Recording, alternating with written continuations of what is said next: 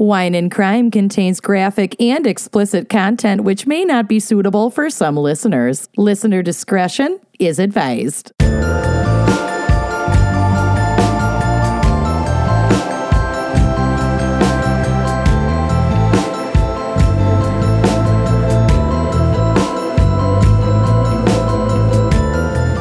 are listening to Wine and Crime, the podcast where three friends chug wine, chat true crime, and unleash their worst Minnesotan accents. Louisville accent.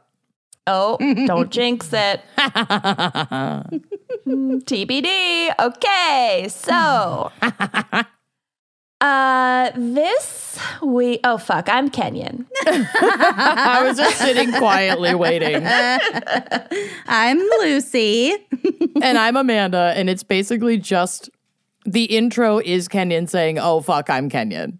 I think I need to start putting it in the notes. I think because- you need to. And let Amanda highlight them. Oh, that's so good. Special thanks has been going a lot condescending. smoother. So it's not patronizing, condescending. but it I comes love from it. a place of love, and you absolutely fucking need it during special Yeah. thanks. So there's no getting around it. well, it's what it's. Okay. It's not condescend- condescending when someone with a condition needs their medication. So think of it that way. You just Shelby have drink a your juice. You have a Okay. condition during special thanks of never knowing when it's your turn. I panic, okay? I yeah, don't and like, I'm helping. Appreciate alright. me. It's the wine. It's fine. Yeah. wine and fine. I'm wine. I'm fine. The, co- the podcast it's where we fine. passive aggressively attack each other. It's fine. It's the Minnesotan way. I'm fine. Okay, so this week's episode is a very special fan pick brought to you by MK Hunter. And MK really, uh, I love this topic. Really went I for hate it. It's it's really okay. So the topic I'm is already nervous hiccuping. yeah, you are. the topic is scared shitless. So basically, whatever things, whatever stories, cases really get under our skin and really freak us out personally. and I did not want to. So mm-hmm. I tried so hard to find a case where someone was literally like scared to death. Couldn't find one. So I was like, fuck, I have to actually understand the assignment and I don't want to. I know. I know. I I thought about the just doing Girl in the Box well. again because that's definitely the one that scares me Yeah. the most, Oh, but I'd already done it. So Yep.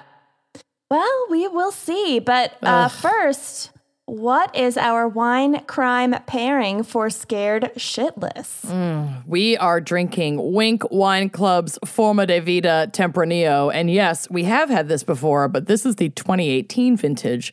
And previously, we had the 2016 vintage. And we'll talk about that difference just a tiny bit. But if you have not already joined Winc Wine Club, you should. It's an amazing online wine club that literally delivers wine to your door. You do not have to leave your home to get wine, people. This is magic.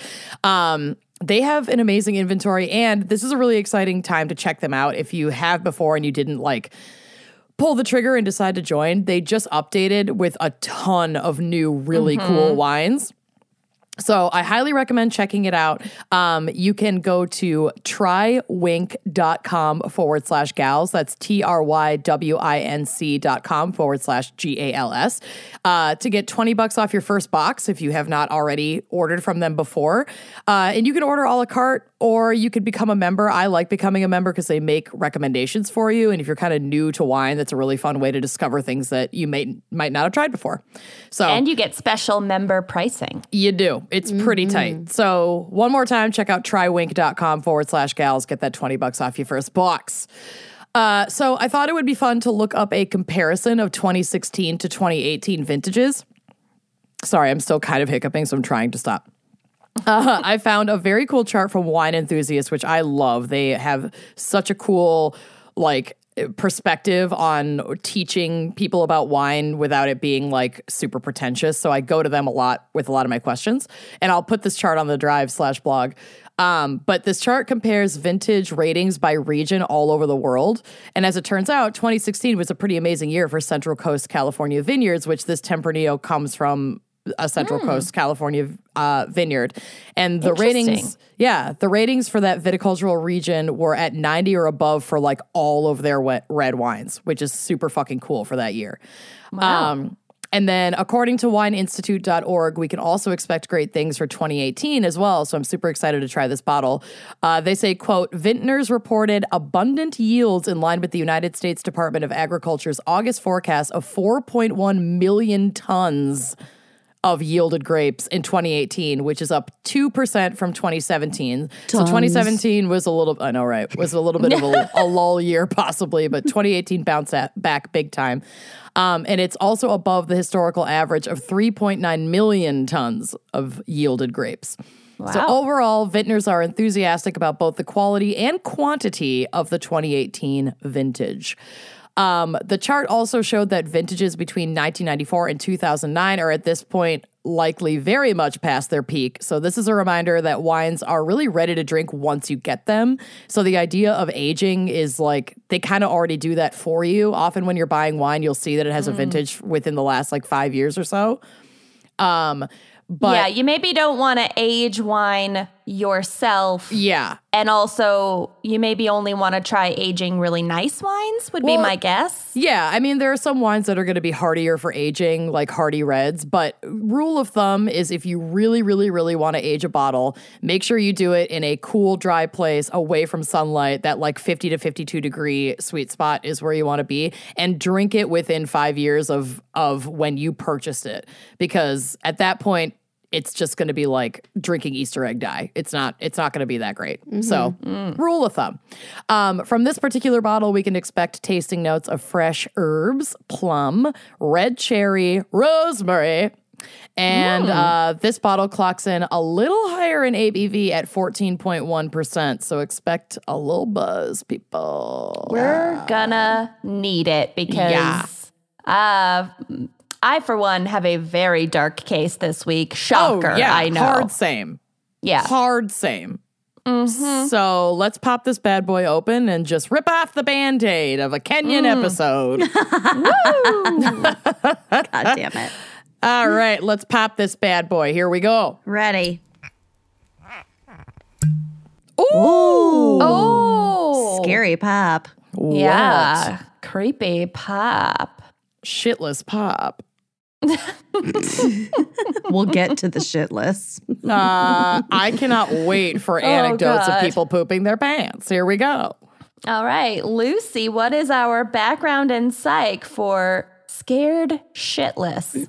All right. Well, as we know, fear is a vital evolutionary response that literally keeps us alive. It was a lot more necessary when our ancestors had to deal with life and death situations all the time, what with woolly mammoths and saber toothed tigers.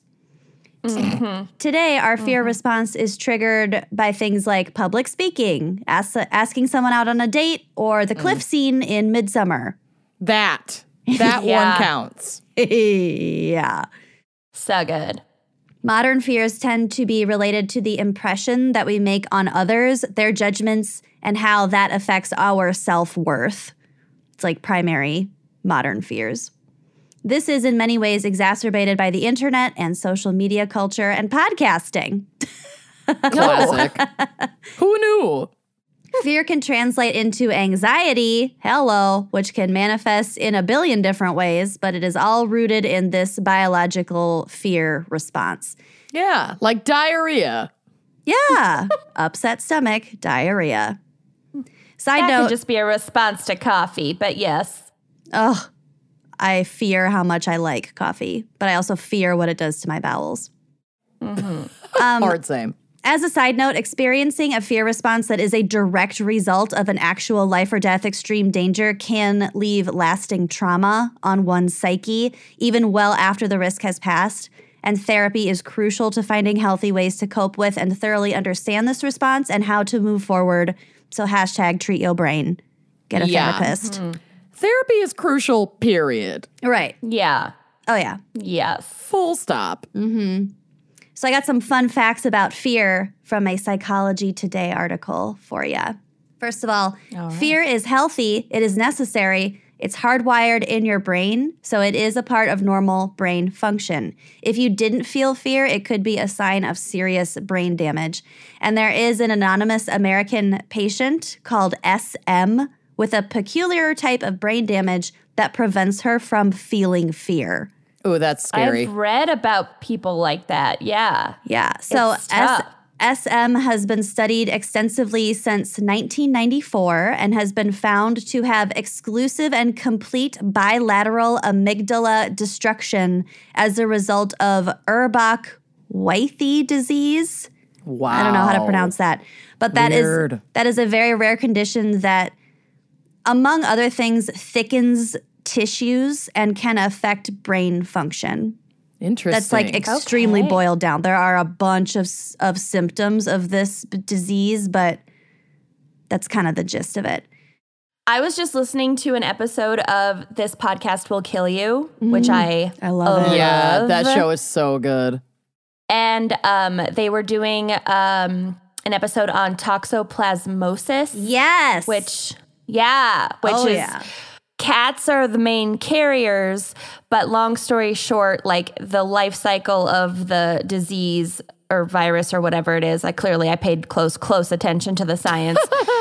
um uh it, part of it involves like being in small rodents and like then the cats have to eat the rodent for the last part of the life cycle to be in the cat again and it the like the disease changes the rodent's like the host's brain Yeah. and mm-hmm. basically like disrupts the rodent's fear response mm-hmm. yeah, the- so, so they're, they're not like afraid super of the cats. casual around cats and make them an easy Yes. target. Yeah, Yeah. it's crazy. Yes. It's so cool. including makes them attracted to the smell of cat urine. Yup. Yep. Yup. I think that's so fucking rad. It's wild. Um, yeah. So yeah, fear response very important, mm-hmm. especially for rodents, but all living things really. Yeah. Oh, for sure. I didn't get Survival. into toxoplasmosis for this, but I'm really glad you brought that up. And last little tidbit about patient a- SM. The only times that scientists have gotten her to feel a fear response is by simulating the experience of suffocation. What Oh. the fuck? How would they even do that? Carbon uh, carbon dioxide inhalation. It just seems like that is too dangerous, even in a simulated scenario, to to try. Well, I don't know the specifics of how they simulated it, but it was obviously Right. very controlled. So That is fucking terrifying, and thanks, I hate it. it also like instigated a uh like a panic attack response which to her Yeah. it was like really heightened it was like a really bad panic attack and for her Yeah, it was that her was first time being afraid. it was the it was Yeah. a completely novel experience for her she had never felt anything close to that sensation before which is so Damn. bizarre I went so in deep wild. on that Wikipedia article. I highly recommend reading it because it's really interesting. She apparently Yeah. like has difficulty reading social cues, which isn't really surprising because a lot of how we navigate through the world is based on f- uh, fear yeah. when you think Or about it's it. So super closely related to other things. Like even even disliking something being awkward yeah, oh is yeah. a fear of rejection. Well, that judgment of others that we talked about. And that portion of your brain serves a couple of functions. So, like, if Right. that fear function is not operating properly, then probably other functions are not as well, just in, in that same region. Yeah. So is anxiety when th- your fear function is too heightened or is it is it technically something else? Uh, we'll get to it. We'll get to anxiety. But yeah, this woman's amygdala is is cut in half. So Yeah, half of so it it's gonna can't fuck talk with to some the shit. other. Yeah. Mm-hmm. yeah. Damn. It's really That's wild. fucking amazing. I I- it's amazing what our brains can like continue to persevere through. Mm-hmm. It just blows my mind. Like you read these articles about, especially because the young children's brains are so plastic, where they will be born with like zero function in an entire half of their brain.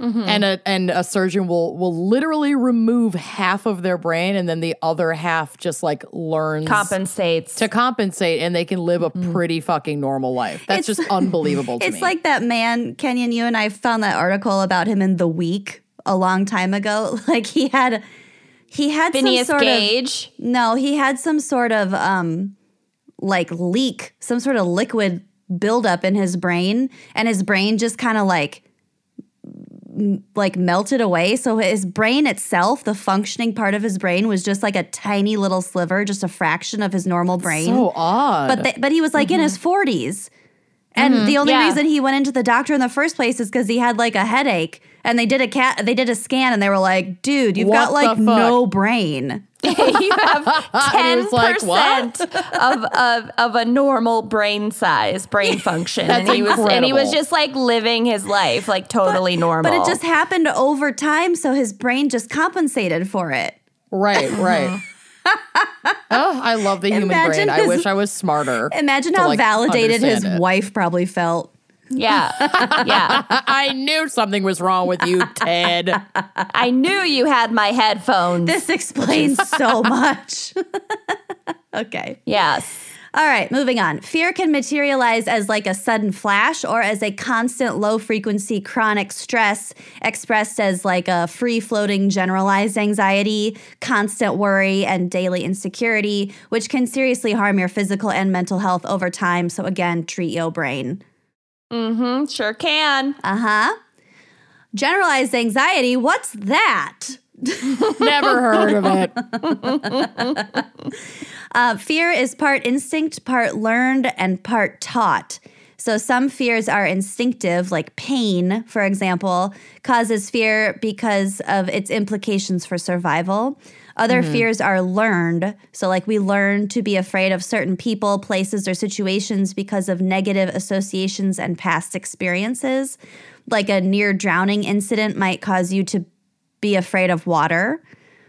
Right. And then um, other fears are taught. So cultural norms often dictate whether something should be feared or not. Clowns. Oh my God, universal Or clown like fear. how certain social groups are feared and persecuted because of a societally created impression that they're dangerous. Right. You know, Mexicans, all the rapists. Oh my god, I know. when I was working um, at a theater company called Mixed Blood Theater in Minneapolis, um, it's in a very uh, Somali neighborhood, and I loved bringing my dog to work. So I would bring Callie to work because she's like super chill.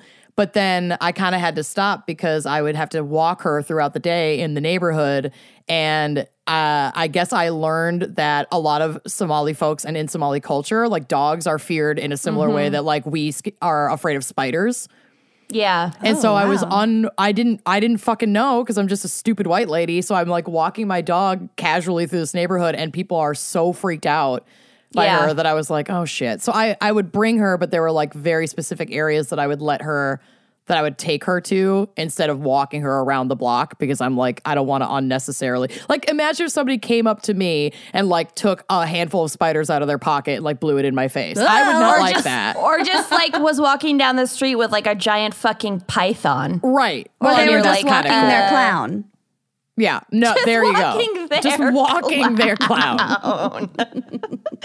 Oh, that Oh. would be oh. so much worse. I'm Can you not okay. imagine? I am imagine a clown okay. crawling on the ground with a leash on it and I don't know if it's it. worse if it's on all fours or if it's just on two legs with a with like a leash and a collar oh, around its neck. worse. I It's don't on- know which one's worse. Worse, it's on stilts. No. Fuck you, Lucy. This is mean. It's the fear episode. Yeah, I know. Again, fear. okay, moving on. Fear is partly imagined, Amanda, and we can blame our highly evolved brains for that bullshit. We begin to fear a range of stimuli that are maybe not at all scary, so it's like conditioned fear, or not even present. So that would be anticipatory anxiety. Quote, hmm. some neuroscientists claim that humans are the most fearful creatures on the planet because of our ability to think and learn and create fear in our minds. But this low grade of objectless fear can turn into chronic anxiety about nothing specific and become debilitating. Mm-hmm. So, Kenyon, to answer your question earlier, anxiety is is either anticipating future fear or it's just kind of like a low a low frequency constant kind of Fear. a thing. Yeah. Mm, mm-hmm. um, Mine, I feel like, is anticipatory but frequent. Yeah.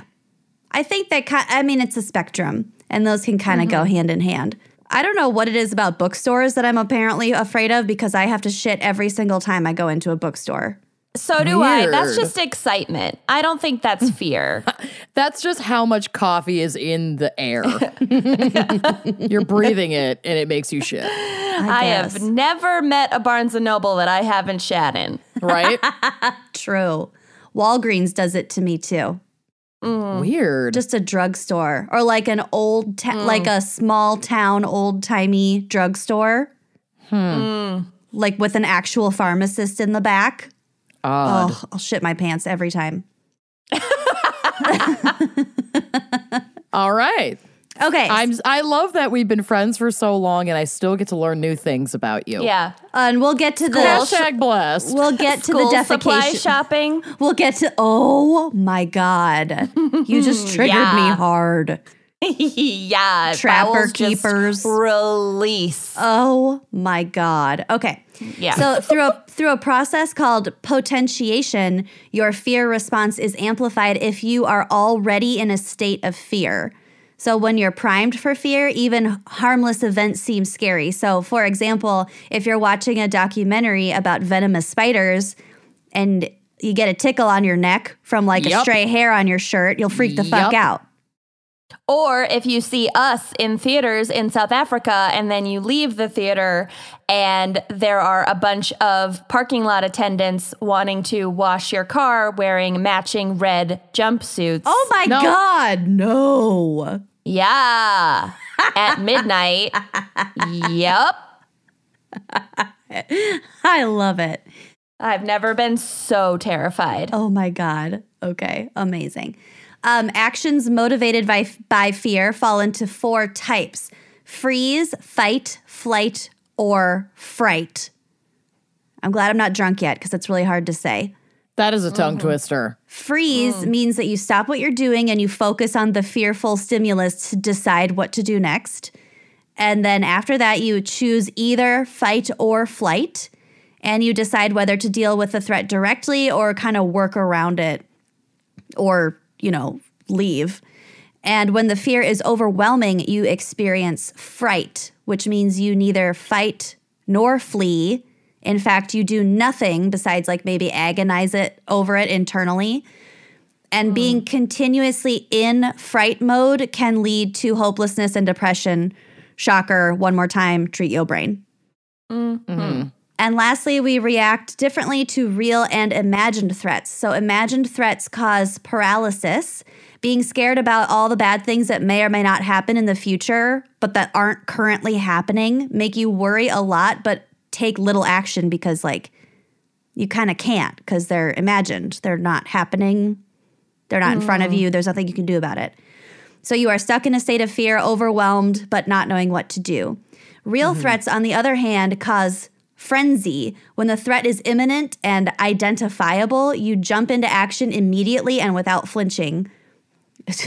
I don't know who they're talking about, but this is from the Yeah. article. What is this? I feel a like that robot? depends. Yeah, I feel like also uh, depending on the real threat, my personally response is different each time. Like sometimes it's fight and sometimes it's flight and sometimes it's fright. Mm-hmm. And I don't really know until the moment which it's going to be. Or freeze. Right. Yeah. Well, so what this is saying is that this is why people are much more likely to change, for example, their eating habits after a serious health scare like a heart attack than after just reading statistic statistics about the bad effects of that like right, fried food because you have diet. a personal connection to that now. You're not just reading about it in a news article. Yeah, so that's what it means by like an imminent identifiable threat that will spur you into action. A personalized threat. Mm-hmm. Yeah, if it's like right in front of you, it's gonna happen. It's coming at you. You're gonna mm-hmm. get out of the way. Okay. So, as far as literally shitting yourself out of fear, here is what I found. Because, yes, I Googled it. it is perfectly natural to release your bowels under intense stress. And yes, I know this sensation well. I'm going to allude mysteriously again to mine and Kenyon's experience at the Canadian border. Yeah. Mm-hmm. Lucy knows it well. My bowels vacated. Yeah. It was, yeah, it's something ah. else. So, yes, being scared shitless is a real thing. As part of the fight or flight response, your sympathetic nervous system slows down the digestive process and relaxes the bladder muscles, making more oh. space Oh. for more urine so that you can focus on the task at hand. Basically, like when there's a fear, when there's a threat right in front of you. Oh my God, Ray. Sorry. like your cat. Yes, when there's a fear right in front of you, uh, your body's like, there's no time for anything else. We're going to relax the bladder so that you don't have to poop or pee at this moment because we got shit to do. Um, also, the walls of your gut have a bunch of nerves called ent- the enteric nervous system, which scientists think reacts to hormones released from the brain during periods of intense anxiety. So, like, Sure your, does. your guts themselves respond to fear, which, like, obviously. So, So I'm your no bowels scientist, release. but can confirm. yeah. so your bowels release not in the initial moment, but as soon as the threat starts to dissipate. Is that right? yeah, it's like on either side of the actual threat. So, the reason why. Um, okay, so here's another example. Like if you're babysitting and you go into the master bathroom and you're looking through the uh cat the medic medicine cabinet at looking This is at all their specific. all their pharmaceuticals what? and you kind of feel like you have to poop that's because like they might come home at any minute do you know what i'm saying Okay. or like Okay. if after a bear Don't hire Lucy as a babysitter. yeah. your resume is not looking good. Oh my god or like right after a bear chases you and you're like it back to safety you're like oh my god i got a shit Right.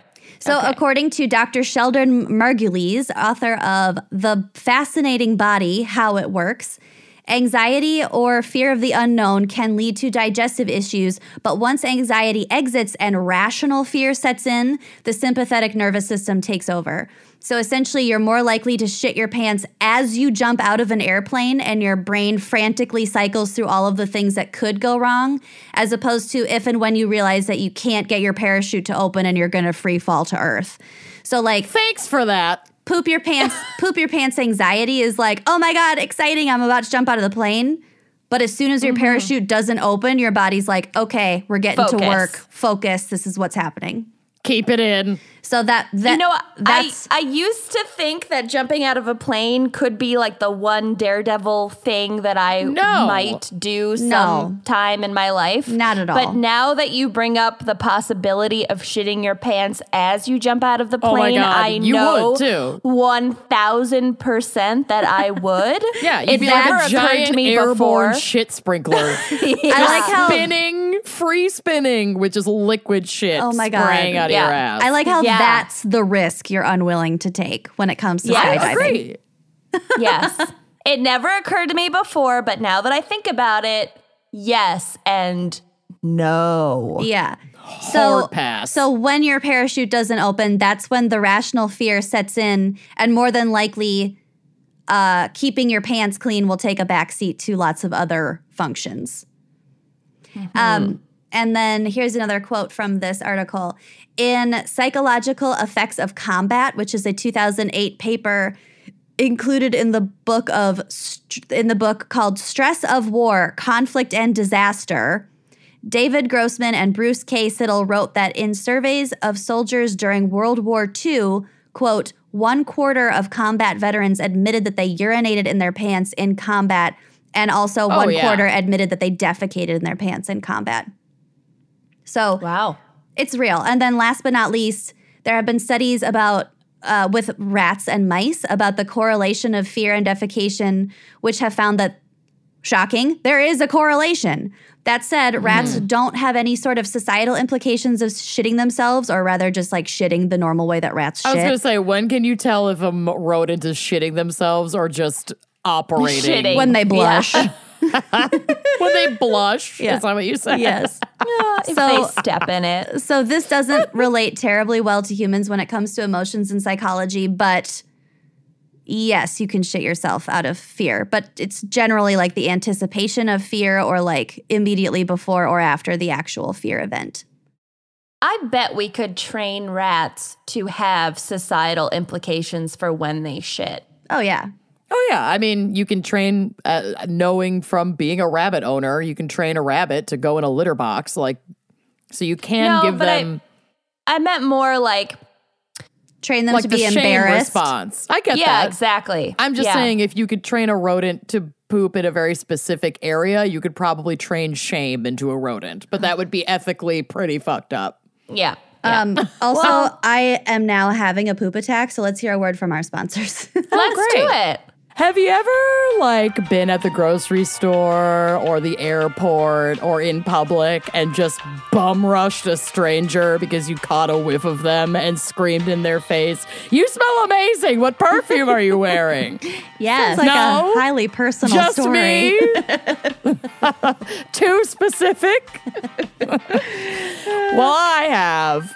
Scent is truly the most powerful sense that you have, and a smell can bring out a flood of memories that can influence your mood and, of course, enhance your natural style. And that's why Scentbird is your new best friend. Hmm. I have been getting really into perfume ever since using Scentbird. It wasn't something that I used to think about, but now when I'm getting ready, I have my little bag of like adorable, perfectly packaged, aesthetically pleasing Scentbird perfumes. And I spritz myself every morning, and it's really fun. Um, I It's like part of your outfit. It's an accessory. it really is. And I love like smelling them and being like, hmm, am I feeling citrusy today? Am I feeling floral and feminine today? Like going through. I ordered um rag and bone neroli, which is really, really delicious. I ordered um a Glossier perfume. What else? There was a They have Kenneth Cole Malin one. and Goetz. Yeah. Oh yeah, mm-hmm, mm-hmm. just so many. I've I'm I've loved all of them actually, and that is because Scentbird is a luxury fragrance subscription service for perfumes and colognes, and Scentbird has over 600 designer brands for you to choose a perfume from each month. So they and the, the sample sizes like. They're not sample sizes. They're bigger than sample sizes. They're like Yeah, they're legit. Yeah. Th- yeah, they last a long time. Uh, I'm obsessed. They're really great. I love the variety. I like that I can wear a different one every day. Mm-hmm. And with an exclusive offer just for our listeners, you can get 30% off your first month today. That's only $10 for your first fragrance. You're not going to find that at just anywhere. Anywhere else? No. So go to scentbird.com forward slash gals and use our promo code gals for 30% off your first month. Again, that is S C E N T B I R D dot com forward slash gals to sign up and use our promo code gals, G A L S, to try your first perfume or cologne for just $10. Sign on, smell amazing, and treat your scent. Treat you it. musk. Remember sex ed? Unfortunately, yes. Really Where well. The person or the class? The class. Uh, Oh, where, then no. where we all learned to prevent pregnancy at all costs. Yeah. Uh, so we, most of us, have the tools to prevent pregnancy, but when it comes to planning ahead for it, we maybe are lacking some information. It's still a little bit of a mystery. So it is time for some fertility education, y'all. Yes, mm. let's do it. And that is why modern fertility was created. It is the easy and affordable way to test your fertility hormones at home with a simple finger prick. It sounds a little bit unnerving. It's super not. It's so really easy. easy. So you mail it in with a prepaid label and you'll get your personalized results within 10 days. And when we say personalized, they're personalized. Mm-hmm.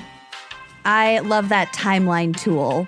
It's just so cool. You can kind of just see where you'll be at in like two years if right now is just not the time you want to maybe try for a kid.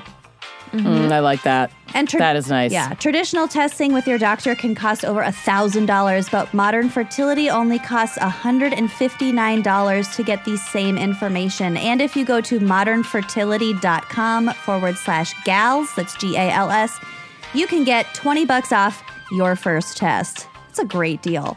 Also, Yeah, kids are expensive enough. Save that I money. know, Yeah. right?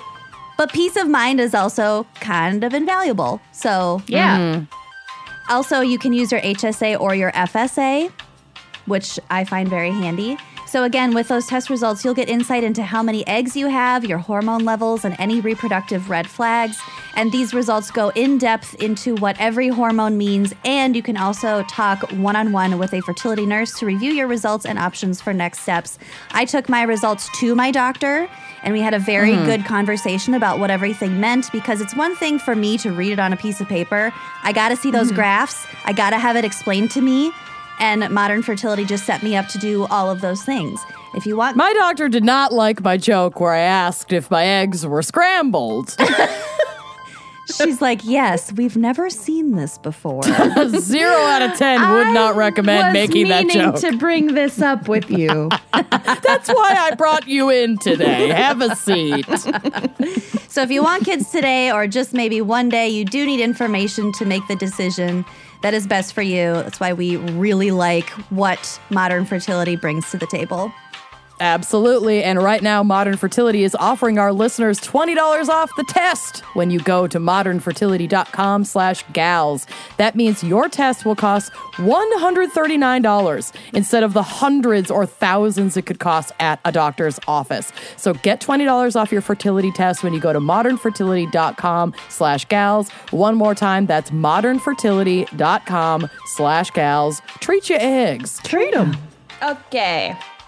Time for my case. I hope you've all had enough fun for one episode. Drink up, Because people. it ends now.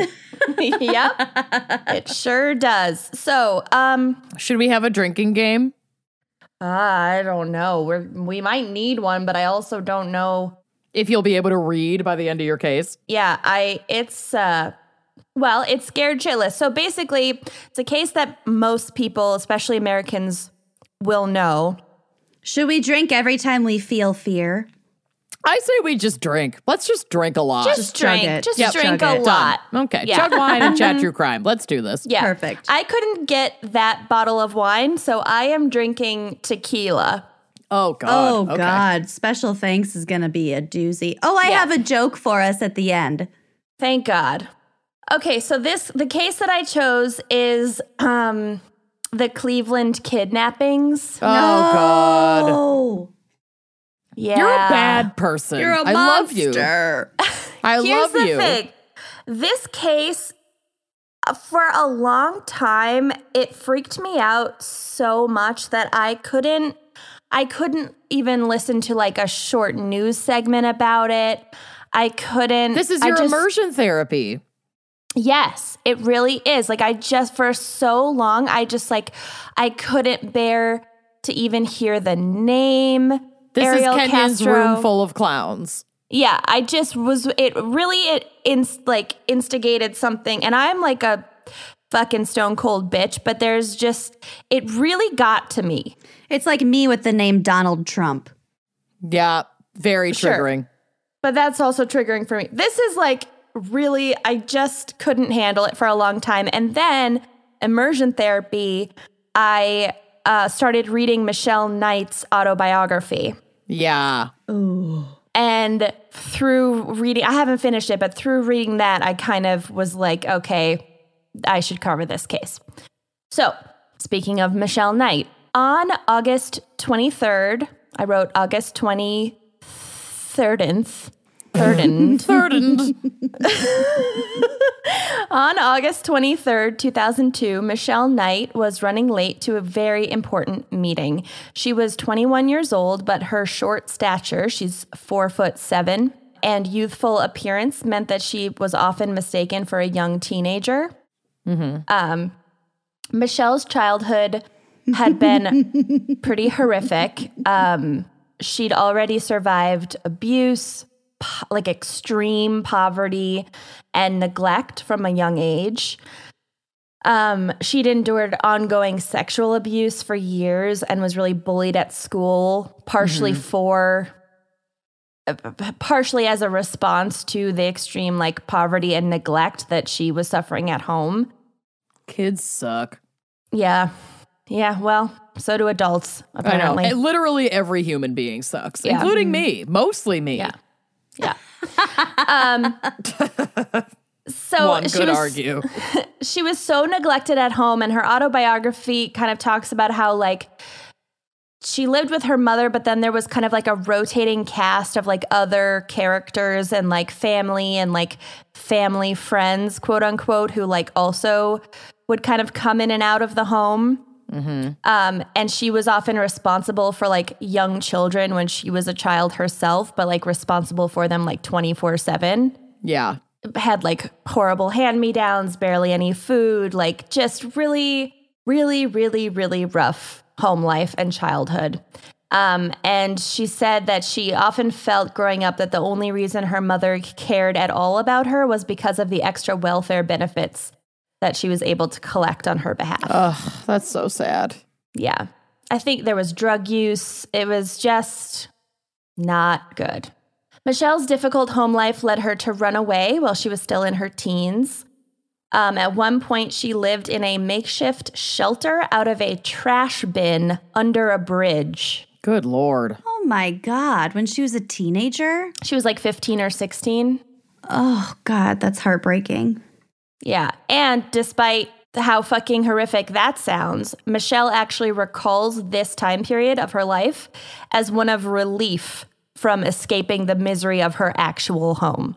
Oh God. Okay, um I have to just pause for 1 second because as you were telling this, I'm sitting in my room where I record and I forgot that I left the blinds open in the room like behind me and a huge shadow of like a hulking figure No. just walked across and it's it was just someone walking in front of my window in, in the room down the hallway but it just i almost had a shit fear response just now Yeah. Because you're primed. Pre- I'm fucking so anticipatory, preparatory, whatever A- fear. and th- there's nothing like a hulking creepy Mm. shadow crossing my butt plugs cross stitch yeah.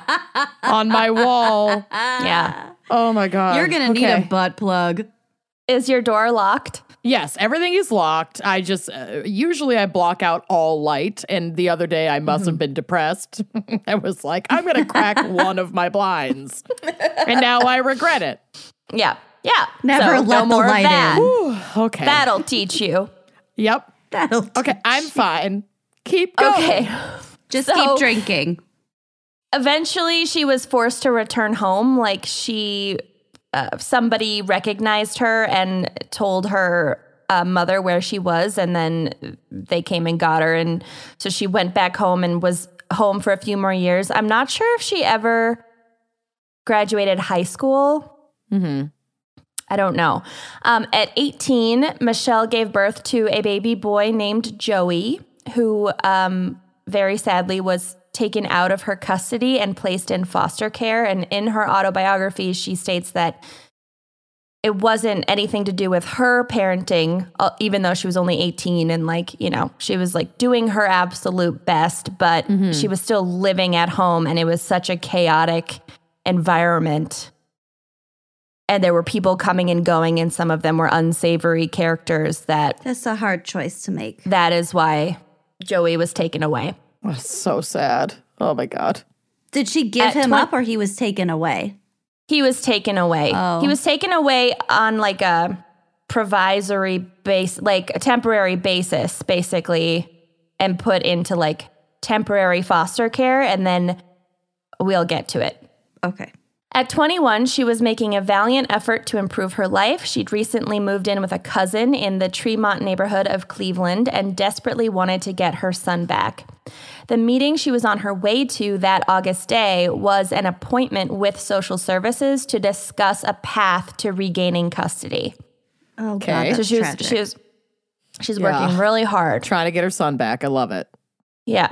Michelle didn't have a car, so she was traveling on foot and stopped into a convenience store near her cousin's house to ask for directions to the address she'd been given. So she's still in her own neighborhood. Again, it's 2002. She doesn't have a cell phone. Yeah. A man in the store overheard her and stepped in to say that he'd be happy to give her a ride to where she was going. No. Ugh, I hate everyone. And Michelle recognized him as the father of a younger girl that she had gone to school with. So she was like, Your daughter's name is Emily, right? Like she recognized him. And he smiled and was like, Yeah, it's a small world. So there's like a small element of trust there already. Right. Fucking Yep. A. Which he preyed on later as well with Yeah, of course. another victim. hmm He seemed friendly and he wasn't a total stranger. Plus, Michelle was panicked at the thought of arriving late to this meeting Right. and like this is like life appearing death irresponsible. her her. Yeah. Yeah. So she accepted the ride. But she began feeling uncomfortable almost immediately when the man did a dangerous spinning maneuver with the car before exiting the parking lot because Oh, could he be more of a douchebag? Yeah. He was excited because he'd gotten a victim. Yep. Ick. She thought about telling him that she'd changed her mind and getting out of the vehicle right then, only to look down and realize that the passenger side door handle had been removed. Holy shit. Yucky. Ick. He had prepared his vehicle and was like out hunting. Mm-hmm. Yuck. Mm-hmm. And he targeted her because she looked younger than she was. Yeah. So he's a fucking pedophile. Mm-hmm. Great. And then she realized he was driving in the wrong direction, hmm saying that he wanted to make a quick stop at his house because he had puppies there and thought that her son might want one. The fuck? Ick. I mean, I'd be like, okay. Mm, and puppies! Literally the other night, the other night I was walking my dog and it was late. I usually take her for a quick let's do this around like 11. And a rusty And- white van pulled up that had puppies Yeah. spray painted on the side. Quite quite literally a man got out of a rusty white windowless van and my initial thought was like, "Oh my god, I'm going to be killed." Then out of the van, he gets his dog and immediately my whole body just relaxed and was like, "Oh, he's a dog guy. He's fine. I should go meet that dog. I'll go talk to him." Oh I didn't talk to him. God. Amanda. But I'm like, this is how easily I am assured by just the sight of a dog. I'm a dog person, but I know. not everyone with a dog is a good person. Rationally, I know this. And in my head, I was thinking, LOL, Amanda, this is how you're going to die by just trusting some asshole with a dog. And I didn't approach him. I'm just saying that that went through my head. God damn it. Now I have to be. Now my anxiety has shifted to worrying about you. I'm fine. I'm scrappy. You do have sharp nails. I'm also undesirable. You're of So- short stature. and you have very sharp nails, so that's going for you. I'm good. oh my God. All right, so the man pulled into the driveway of a home a couple blocks away and got out to lock the gate to the yard. So, like, drove in No. and then locked the gate. No. Feeling like she had no other option, Michelle entered the house with him. So this I think is is a product of her years of abuse and neglect. Sure. That she felt like she had to go along with the situation. Absolutely not victim blaming, just trying to like understand. I mean, he literally also like locked her into the property. It's not like she had a lot of options. It, you know, Yeah, I mean the, the the fence and the gate was not high, but yes. Yes. It's that whole thing of like trust your instincts, trust your mm-hmm. gut because like when those alarm bells go off, when that fear response starts, like just listen to it. Mm-hmm. But you know, we're taught to be polite, and she's had to survive by being quiet and compliant her whole life. And Yeah. here we are.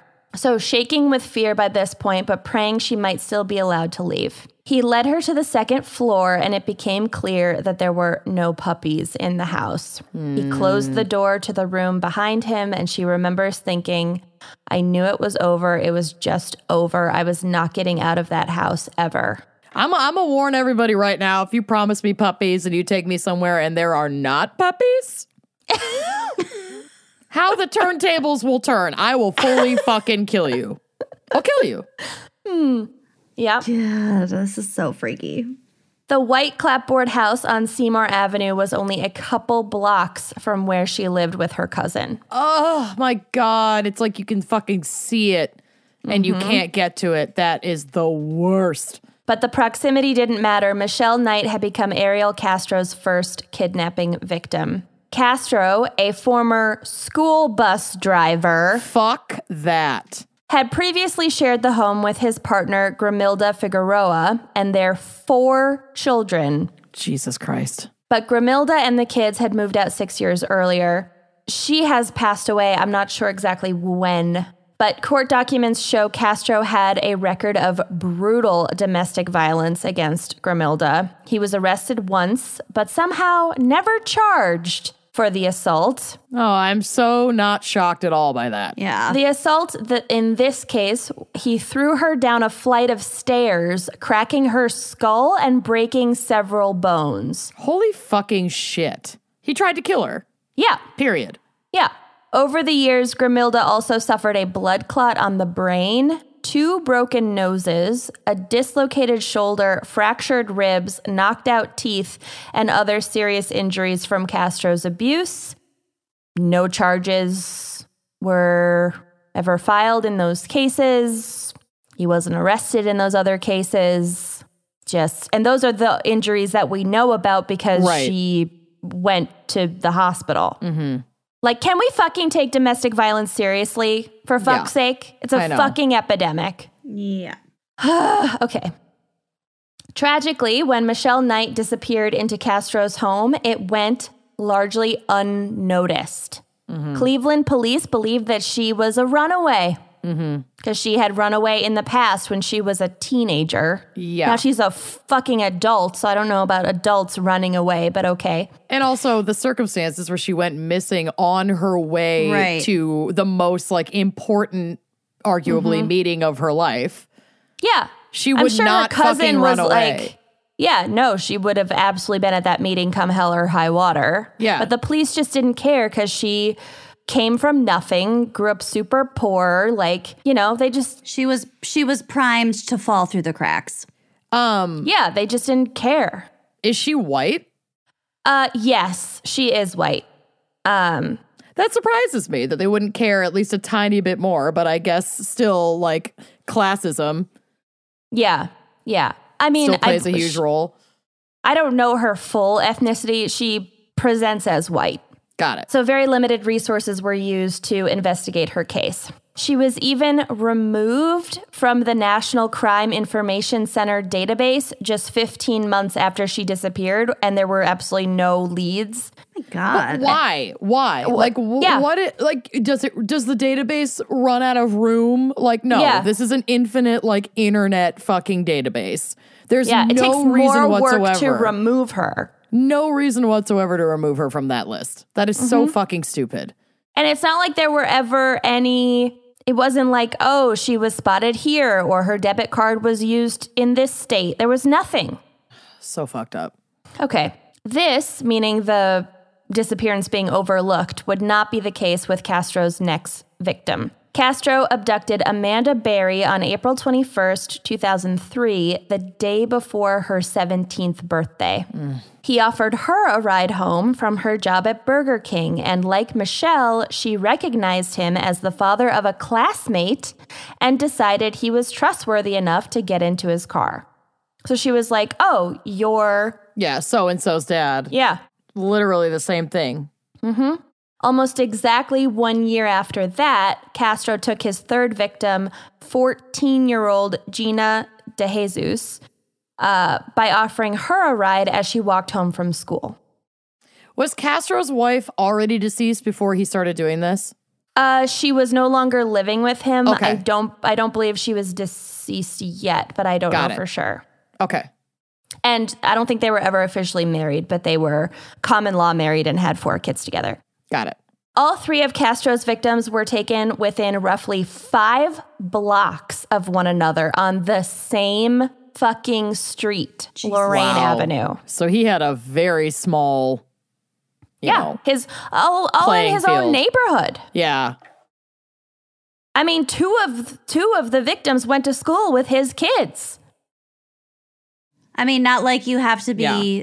That smart, obviously, to do what he did, but he's a fucking idiot. Yep. Yeah, but somehow it, It, it just worked for a long time. Yeah, obviously. Well, it probably worked because, like Amanda said, classism. Yeah. It was a poor Yeah. neighborhood. No one's l- looking out. You know, there's a kid walking down the street who's Yeah. no longer walking down the street on the next block. No one's going These going are not pretty rich white girls that are going missing. Well, Amanda Berry is a blonde white girl. Gina DeJesus is uh, Latina, but Amanda Berry is a blonde white girl. So and sh- so her disappearance garnered a lot of media attention, and then Gina's disappearance exactly one year later from exactly that same spot Was really those- only paid attention to because it was linked or it exactly appeared linked. Yeah. That's I that whole so. thing is so fucked up. Yeah. So yeah, they were this they were a similar age, I, almost identical locations, and Like a year Yeah. to the day almost. yeah, so they were immediately linked together. But Michelle, no one was like, oh, a year before that, another Right. girl was taken. was no one made yeah, no one made the connection ever. Fuck. Unlike Michelle, Amanda and Gina's disappearance received national media attention. Eerily, a 2005 episode of America's Most Wanted actually featured an interview with Arlene Castro, one of Ariel's daughters, No. who was a close friend of Gina's. Shut the fuck up. That is so creepy. About her disappearance. Yeah, and the oh. last person to see her alive before, well, to see her before her disappearance. Wow. And she didn't know that her dad had them. No, Oh my God. so they must not have been living in the house with him either. they were not. The kids were not living in the house with him. Yeah, because otherwise he could not have gone completely unnoticed doing he that had the house completely to himself. to himself. himself. Okay, that makes a lot more sense to me. Yeah. So the two, meaning Arlene and Gina, had used a payphone to call Gina's mother to ask if Arlene could sleep over at Gina's house. And when the answer was no, they parted ways, like on the sidewalk, and Gina continued walking home alone. Hmm. Amanda and Gina's kidnappings were also covered on Oprah and the Montel Williams show, the latter of which included a horrible segment where a psychic told Amanda's mother that she had a vision of her daughter dead and in water. Jesus, Which that's obviously so fucking is not the case. Yeah. Yeah. This pronouncement obviously devastated Amanda's mother, although she never stopped seeking answers about her daughter. But tragically, she died of heart failure in 2006 without ever knowing what happened to her oh, daughter. No. I told you, there's like basically no bright spots in this case until the very end. And even that is just tempered with, oh my God. Let's speed through it, shall we? Back in the Seymour Avenue house, all three women were enduring regular rapes and beatings by Castro. After initially holding all three of them chained in his basement, he had moved them upstairs to rooms um, where they were no longer chained but constantly locked inside with the shades drawn and only plastic buckets to use for toilets, which he rarely emptied Ugh. It's amazing that they survived. Like the the the movie room or whatever Yeah. like th- that person well that is horrific enough. Like that person had i mean it's a movie but like yeah. heat. yeah. A little stovetop whatever. Like they had nothing. Mm-hmm. he also created a fucked up hierarchy amongst the three, treating Amanda, the blonde one, as the favorite and inflicting the worst of his abuse on Michelle. Big shock. Punishments ranged from more violent beatings to giving fresh food to Amanda and Gina and only stale leftovers to Michelle. Amanda was kept locked alone in one room while Michelle and Gina uh, shared another room. And Michelle and Gina developed a close bond with Michelle acting as a maternal figure to the much younger girl. Because remember, when Michelle was taken, she was 21. Right. So by the time Gina was taken, she was like 23, I think, and Gina was 14. Hmm. They cared for each other when sick and tried to keep each other hopeful by sharing dreams of what they would do if they escaped. oh my God, my heart. Michelle was impregnated five times by Castro, and each No. time he beat her until she miscarried. Holy fucking Christ. shit. By 2006, Amanda also fell pregnant, but in this case, Castro ordered Michelle to help deliver the baby and threatened to kill her if the baby did not survive. So Oh, he was yeah. like, and "Hi, Michelle you're complete." being a trained RN or like gynecologist. having any control over that situation right, whatsoever. was ready to take on the task. Fucking asshole. With nothing but like a bucket of shit. Right? yeah, no meds. Probably not a clean environment. Probably not even like clean blankets or hot Yeah. water or Towels, anything. Water, anything. Yeah. Basics. It's fucking horrific. Despite all of this, Amanda gave birth to a healthy baby girl that she named Jocelyn. And Jocelyn is super cute. I don't have photos of her on the drive because sh- sh- she's a minor, but so cute. Years continued to pass and things continued much as they had before uh, for all three women, with Amanda now locked into her small room with her daughter, who would eventually refer to Castro as daddy and no fucking daddy jokes, dear God. No, no, not okay. Not okay. Castro occasionally took baby Jocelyn out of the house with him, introducing her sometimes as his grandchild and sometimes claiming that she was his girlfriend's daughter from a previous relationship. And when she was a little bit older, he would like manipulate her and control her into like having good behavior by like taking her to McDonald's.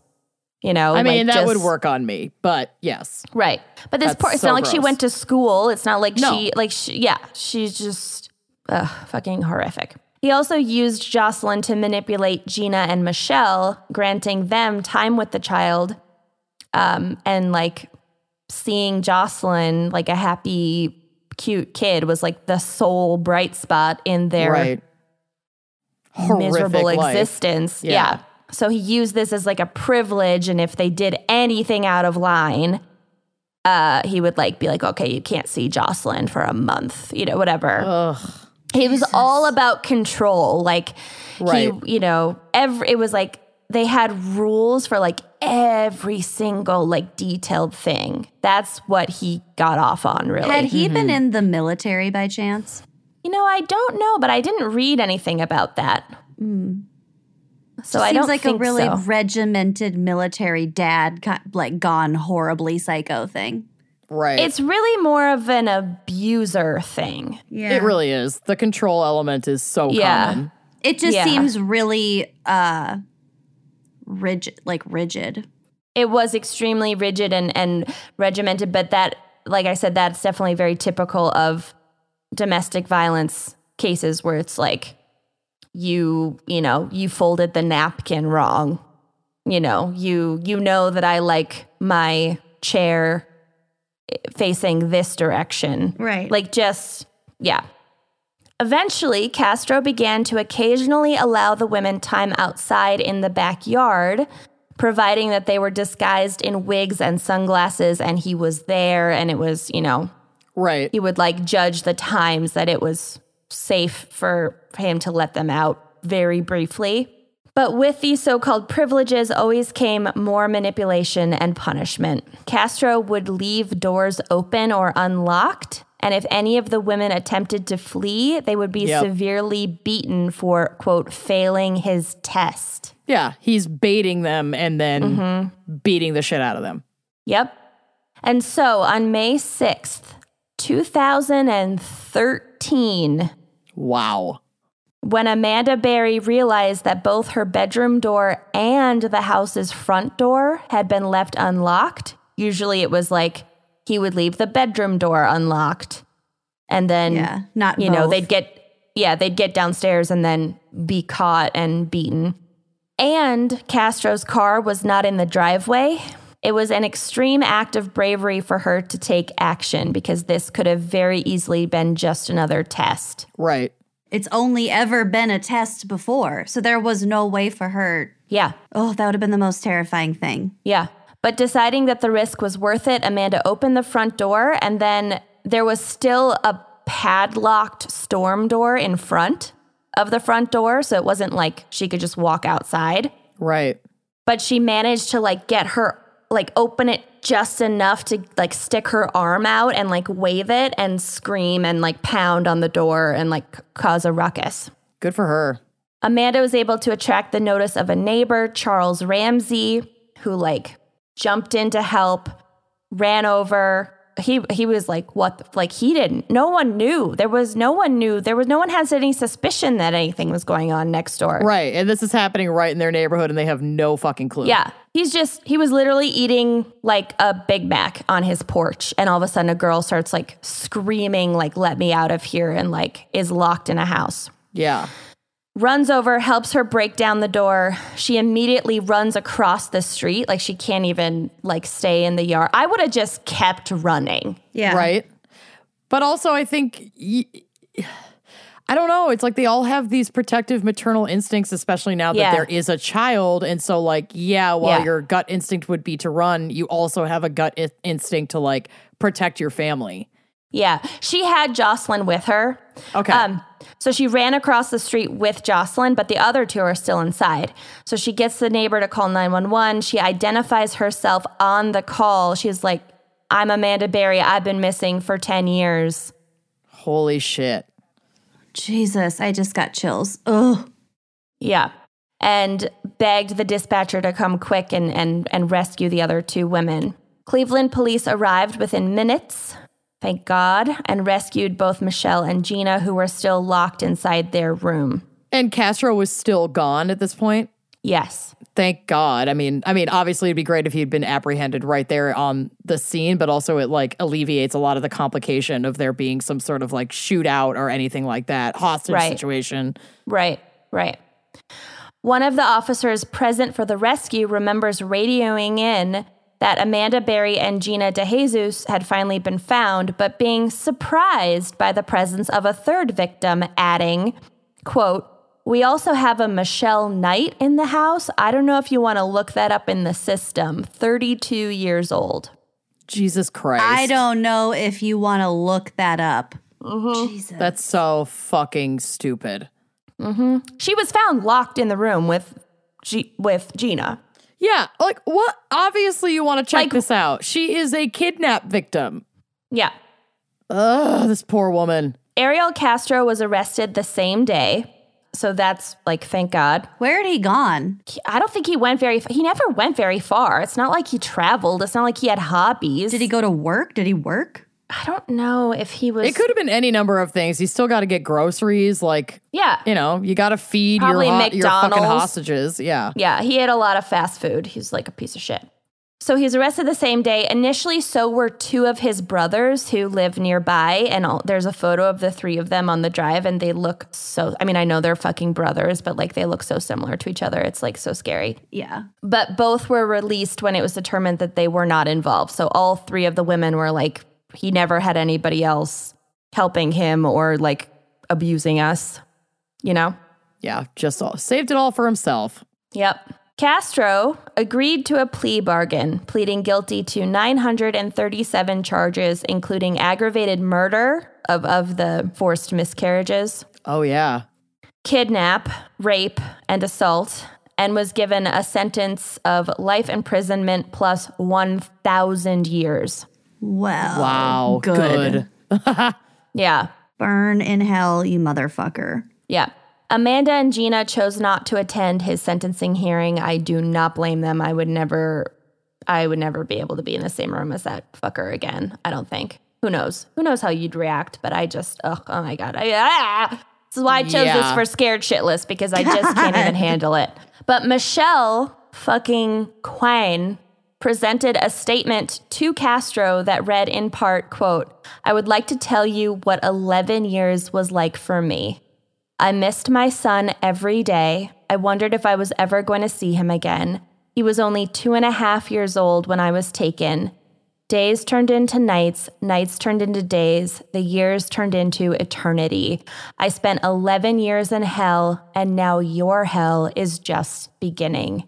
Ooh, I that will- is chilling. I love I it. know. Yeah. I know. Oh my God. Whoa. Yeah, I know. Hmm. Full body chills. I will overcome all this that happened, but you will face hell for eternity. From this moment on, I will not let you define me or affect who I am. I can forgive you, but I will never forget. Oh my God. Like, I have such goosebumps. I know. Yeah.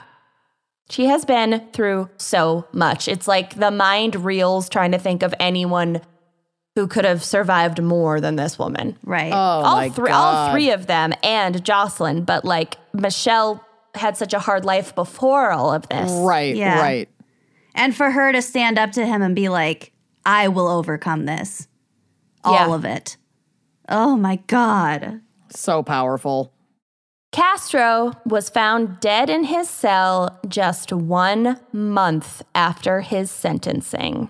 Oops. No. The fucking coward hanged himself. Oh, Oh, God fuck damn it. You. I was kind of hoping for some, like, you know how in prisons they Prison like fucking justice. hate pedophiles? Yeah. Mm-hmm. I was hoping for prison justice. Well, I think they know that it I, I think he was in a protected part. I'm not sure, but it was such a famous case. He should have been in Um, solitary for the rest of his life. Yeah, That it would have been dissolve close into to- yeah. yeah. Yeah, it fucking sucks. I know. With a bucket to shit in. Right. And I would never call somebody suffering from like mental health issues who completed suicide a coward. I'm c- I'm calling this one person a Oh, coward. absolutely. Yeah. Fuck this guy. Yeah. Today, all three women are working on rebuilding their lives. Gina and Amanda, with her daughter Jocelyn, moved back in with their respective families. The two wrote a memoir together about their experiences, which is titled Hope, a memoir of survival in Cleveland. Gina, who now sometimes goes by her full name Georgina, also helped found the Cleveland Family Center for Missing Children and Adults. And that center is located on Seymour fucking Avenue. Oh my Oh, wow. Wow. Yeah. She just was like, fuck you, dude. These I'm women taking are this shit fucking back. phoenixes. Such Yeah. badasses. Michelle moved into her own apartment, changed her name to Lily Rose Lee, and got married in 2015. Go, just girl. two years after her rescue. Oh my Good god. for her. Fucking get out there and find that love, baby. Yeah. She You deserve hopes to, Yeah. She hopes to someday reunite with her son Joey, who was um, adopted by his foster family. Uh, but she, I think, is wisely giving it time and waiting until he comes of age and can. Totally. And can have Understand. say in whether or not he wants that relationship himself, because that's really Right. complicated for adopted children as well. Yeah. And it's kind of a happy ending for him that he was, I mean, it sucks that he was put into the system and that's really scary. But to then be adopted by your foster family is usually a pretty good sign. Yeah. That's the best possible outcome if if, Yeah. if you can't be reunited with your family, but at the same time, like, oh god, it's just so complicated. so and then complicated. Give that shit a wide berth. Yeah, and she also um, wanted more time to process her own trauma. Oh, she's so brilliant. I mean, good for her to be able to make Yeah. those kinds of distinctions and set those boundaries because how fucking hard would that be? Like, this kid was taken away from you, then you had your whole life taken away from you, then you finally get it back. I could see that, like, urge to want to be, be like, reunited with your kid. son. Yeah, Yeah. yeah. Oh my God. I'm like, And and so imagine how sobbing. terrifying that would be for the foster family. You've you've had this Right. kid for potentially more than eleven years. He's Right. fully your son, and then all of a sudden it's like, never mind. Biological mom is back, and she has every right to him. Ugh. Like that good- would be Oh my God. horrific. Michelle's fucking amazing. All of these mm-hmm. women are fucking amazing. This is mm-hmm. incredible. Feeling like she had a slightly different story to tell from Amanda and Gina's, Michelle chose to write a separate memoir titled Finding Me A Decade of Darkness, A Life Reclaimed. So that's the book that I've started reading. In the book, she tells the story of her captivity without ever once using Castro's name. Quote, Oh, he badass." doesn't deserve a name. Oh, I love it. She explained in a 2014 interview, quote, he hated the fact that I called him dude because I didn't acknowledge him as a person. Oh, interesting. I Yeah. love it. Like he certainly acknowledged his prisoners mm-hmm. as people. Fuck him. Yeah. Michelle, yeah, oh, I just love that. Michelle's autobiography made it to the New York Times bestsellers list. As of 2016, Michelle was not in touch with Gina and Amanda, stating in an interview that, quote, I'm letting them go their own way and they're letting me go my own way. In the end, I hope we can get back together again. But, like, again, that horrible, fucked up hierarchy that he created would have to be really hard to process. To recover from. And also just how triggering it would be to just be around the people you shared that trauma with. That would be mm-hmm. really Right. fucking hard too. Yeah. I think it would be so easy to lose your identity, period, during that time. So when you come out, you're like, who am I apart from these two other women? You know? Right. Yeah. Yeah. Just need some space. Absolutely.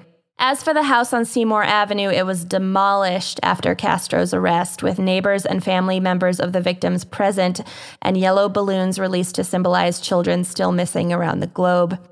Gina's aunt was given the honor of operating the crane as it took the first swing at the house, destroying the lingering reminder of the evil that had existed there undetected for over a decade. Wow. Holy shit. I know it's really dark and it was really long. And thank you for bearing with me. And there's so much more to say about it, but we can't. Whew. I'm Well- excited to tell my joke later. Yeah. I, yeah, please. Let's shake it out over a word from our sponsors, and then I will polish this off with more horror. Ah. Great. So, even though I work from home, sometimes I have the toughest time picking out an outfit every morning. Like, yes, I'm gonna wear leggings, and yes, I'm gonna wear a loose, flowy top, and I probably am not gonna wear a bra. But you know what? There's still a lot of gray area to fill in there. Yeah. So much. And I've also learned that if you dress to go work out in the morning, it's a lot easier to actually get your butt out the door and go work out. Mm-hmm. So, Maybe. I beg to differ, but well, each their own. I did sign up for Wantable, and they have helped me build a wardrobe that is as unique as I am. Mm-hmm. I loved to see that there was a fitness section of Wantable, so you can get like style clothes to like wear to work or wear out with your friends, and then you can do the fitness thing. I did the fitness thing, so again, the leggings, Same. the loose tops. Yep. It is straight up my alley. So, Wantable is a personal styling service that sends you on trend clothing in a style or fitness edit, like I said. An edit is seven pieces of hand picked clothing from a variety of amazing brands. Holy mm-hmm. cow, I was so excited when I opened this box. Mm-hmm. They're the nicest stuff in there. So here's how Yeah. it works you take the style or fitness quiz to get started. An in house stylist gets to know your closet, lifestyle, size, and unique preferences so they can outfit you for anything and everything. So when that box comes, you get five days to try on everything at home, decide what you want to buy or what you want to send back, and a $20 styling fee will be credited towards any item that you keep from your edit. It could not be easier. It is the best. Mm-hmm. And I have tried other like styling boxes before, and Wantable is my favorite. Let me tell you, I have had days at the mall trying to find denim mm-hmm. that have ended in me literally crying in a dressing room. The day you were mm-hmm. trying to find uh cons- what was it called? Like structured, structured denim. denim. There were tears involved. I called you crying. I mm-hmm. called you crying. Let me tell you. So I know the box comes with seven things, but I added a couple things to my box because I was really excited about it. and I only returned one item from this box, which is like unheard of. Mm-hmm. And of the items I kept were two pairs of jeans that fit my Frankenstein's monster body absolutely perfectly. That is Amazing. wild. They are so cute. I'm obsessed. And Wantable is so easy to use. They let you choose how often you receive your edits. You can refresh your look monthly, seasonally, or place an individual edit at any time. So if you have like a special occasion coming up or something, you can mm. order, and it's amazing. Plus, shipping, returns, and exchanges are all free. For that one item that I returned, they just had already pre labeled a little return bag. I just handed it to my postman when I was walking the dog. Mm-hmm. It couldn't have been easier. So easy. And it's fully customizable. So get your best edit ever by using Wantable's exclusive stream technology that allows you to request or decline items. Or you can just trust your stylist to send you an edit that's full of pieces oh, you'll love. was- Either way, you're going to be so happy. That was I my love favorite the stream. feature. It's Yes. like Yeah. Tinder, but for clothes. I felt like Cher Oh, it was so Horowitz fun. in Clueless. yes, with the with the e Yeah. closet. Yeah. Yeah. So fun. Yeah. So, Wantable has taken the challenge out of finding the right clothes for me to wear every day and for you too. Uh, go to wantable.com slash gals, G A L S, for $25 off your first edit. That's wantable.com forward slash gals, W A N T A B L E dot com forward slash G A L S for $25 off your first edit. Wantable.com slash gals. Treat your closet. Treat it. Let's face it, New Year's resolutions don't always stick, especially the ones that focus on health because those require the most work. Um, I have been trying to go to the gym more often in 2020. I have made it thrice. No big deal. Mm-hmm, mm-hmm, um, mm-hmm. but Daily Harvest makes it easy to eat well. They deliver thoughtfully sourced, chef crafted food right to your door. And everything can be prepared in five minutes or less. That is what I'm talking about. Yeah. Yes. Real talk. I'm a nibbler. I'm a snacker. I'm a what is healthy but also super easy to just pop in my mouth mm-hmm. eater. So, Daily Harvest is something that you can enjoy year round as a quick solution to get the fruits and vegetables that you need every day. Daily Harvest works directly with farmers to harvest organic fruits and vegetables at their peak and freezes them within 24 hours to lock in their nutrients. And everything stays fresh until you're ready to enjoy it. It is literally the most amazing thing ever. You have so much variety. You can choose from more than 65 different options like smoothies, hearty soups, mm-hmm. harvest bowls, and overnight oats, which are super, super delicious, which I love. Each recipe takes one step to prepare. Hi, done. Uh, and there's also room to make them your own. So you can add like your favorite milk. I have, I will use in the smoothies. Sometimes I'll use like 2% milk. Other times I'll use almond milk. It's, or cashew milk. It's so good. Coconut milk, OMG. Um, and then you just blend it up. You make it how you want it. Or you could heat up a harvest bowl and top it with avocado or a fried egg if you just have that in your so good. fridge Grilled chicken. Honestly amazing. It's one of my favorite things about this is that like when i first heard about daily harvest i was like oh they're smoothies. And then looking into them more they are so much more than mm-hmm. smoothies. They have savory options. The smoothies are so good. I had one that literally had coffee in it. Yeah. Yeah. and I thought of Kenyon. It's amazing. My personal favorite of like the sweeter smoothies is the mint cacao one mm. Because it kind of has that herbaceous, not too sweet, really refreshing. Like starting my morning with one of those bad boys is so good. And then when you're in that midday lull and you have no idea what to make for lunch, oh, I don't know, a broccoli and cheese harvest bowl that's just ready to go. Like I can't. It's I feel incredible. like Rene Russo in Thomas Crown Affair with like It's her so green real. smoothie. Like it's so, ugh, I just, mm. It's so good. So whether you're at home, you're at your desk, or you're on the go, Daily Harvest is the easiest way to have a delicious and nutritious meal or snack. Seriously, get it. Post podcasting snack. I got like three in my freezer right now. I'm getting hungry. Mm-hmm. So go to dailyharvest.com and enter promo code GALS to get $25 off your first box. That is promo code GALS, G A L S, for $25 off your first box at dailyharvest.com. One more time, that is dailyharvest.com. Treat your belly. Treat Oh, it. treat it. Do you sell stuff online? then you're probably still recovering from that insane holiday shopping oh season, my rocking yourself gently back and forth. Mm-hmm. Well, we have a way to help you relax in 2020 and make it a lot more successful. It's called ShipStation.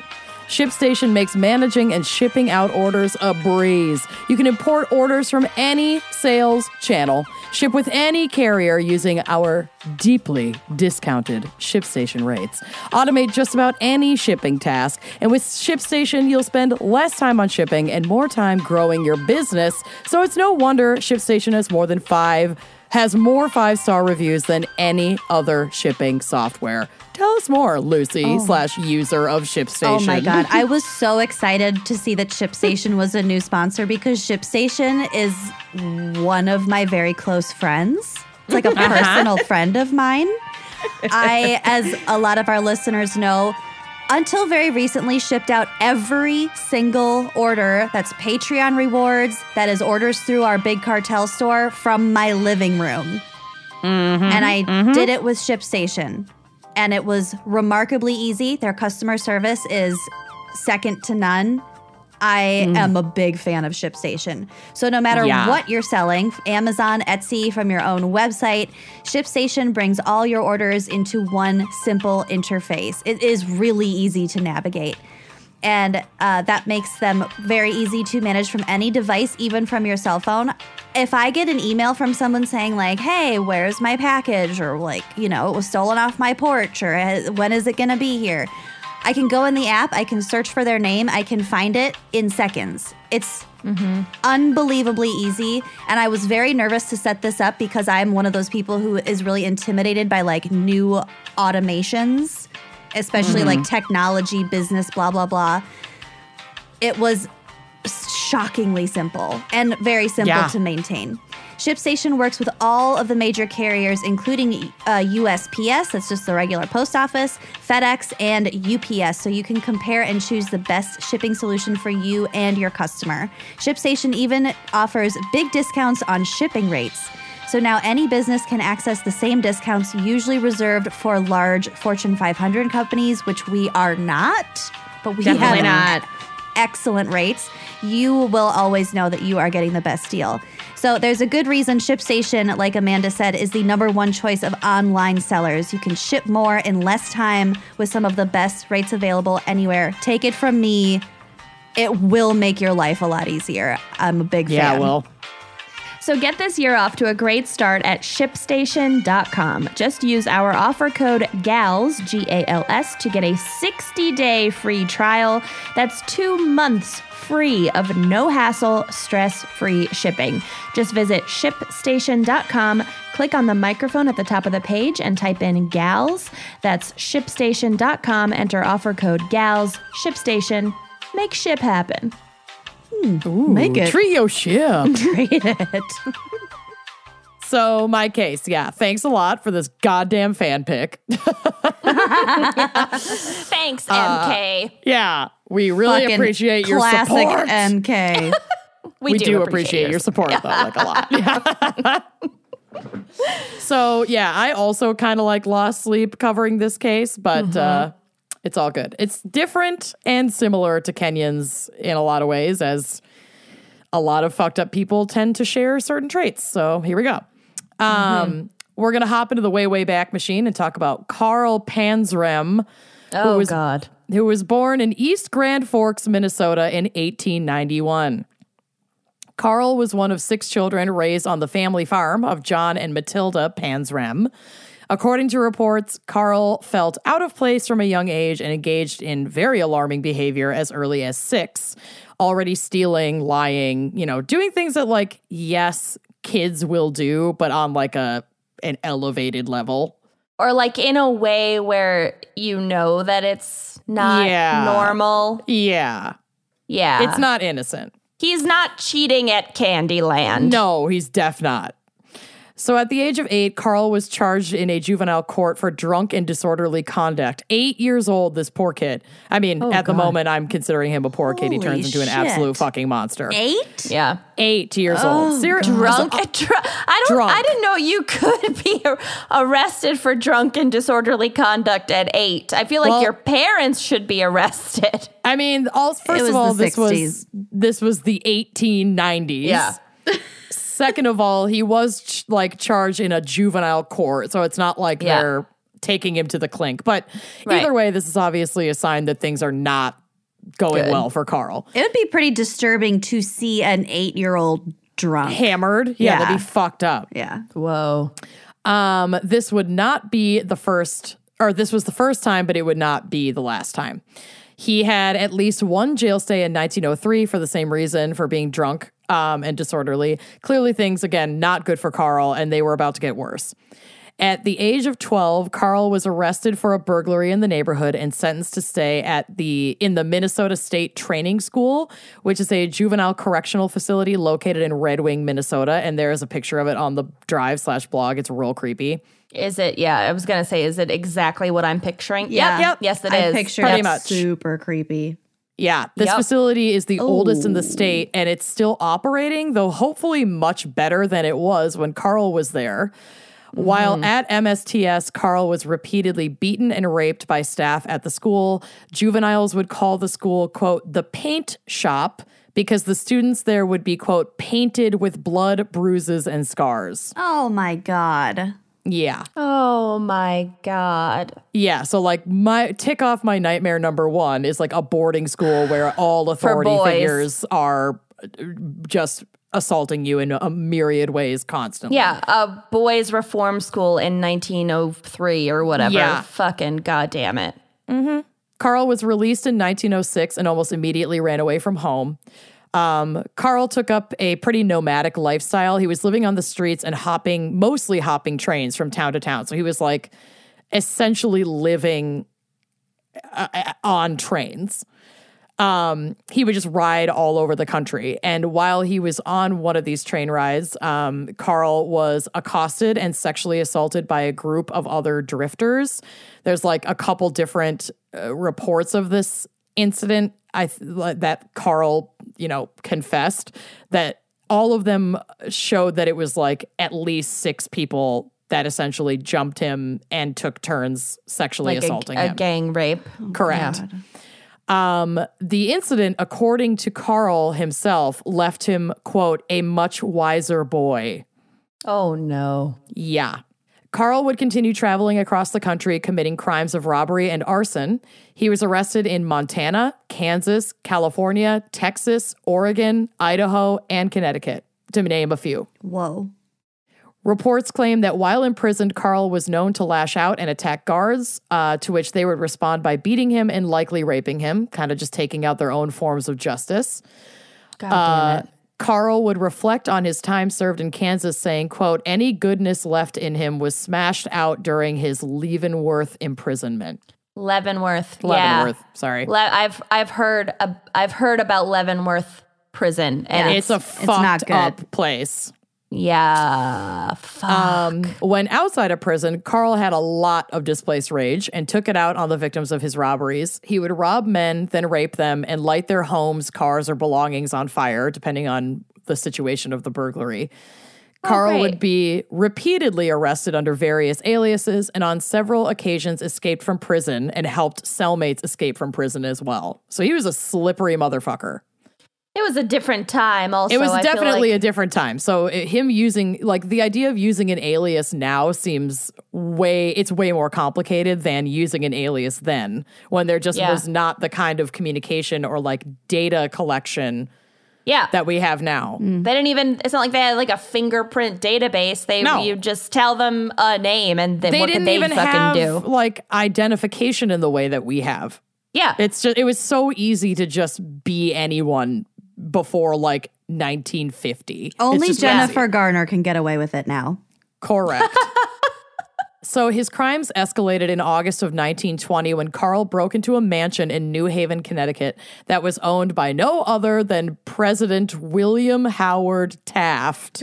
Oh. From the home, he stole jewelry, cash bonds, and Taft's own Colt M1911 45 caliber handgun. This gun would be his weapon of choice as he embarked on a sick murder spree that would last eight years and span multiple countries. Did he know it was Taft's house? Oh yeah. he he had things that I left out of this case because it's like really long. He had spent some time in the army and had a lot of like displaced rage toward Taft for being like responsible for like getting kicked out of the army, some of his imprisonment. Mm. Like Carl was not well in a in a lot in any way, shape, or form. And he thought it went all the way to the top. Yeah, quite literally. First in this spree, with enough stolen cash bonds to fund this endeavor, Carl purchased a yacht called the Akiska. He would lure drunk American soldiers in New York City onto the boat, rape every single one of them, kill them, and toss their bodies into the Long Island Sound.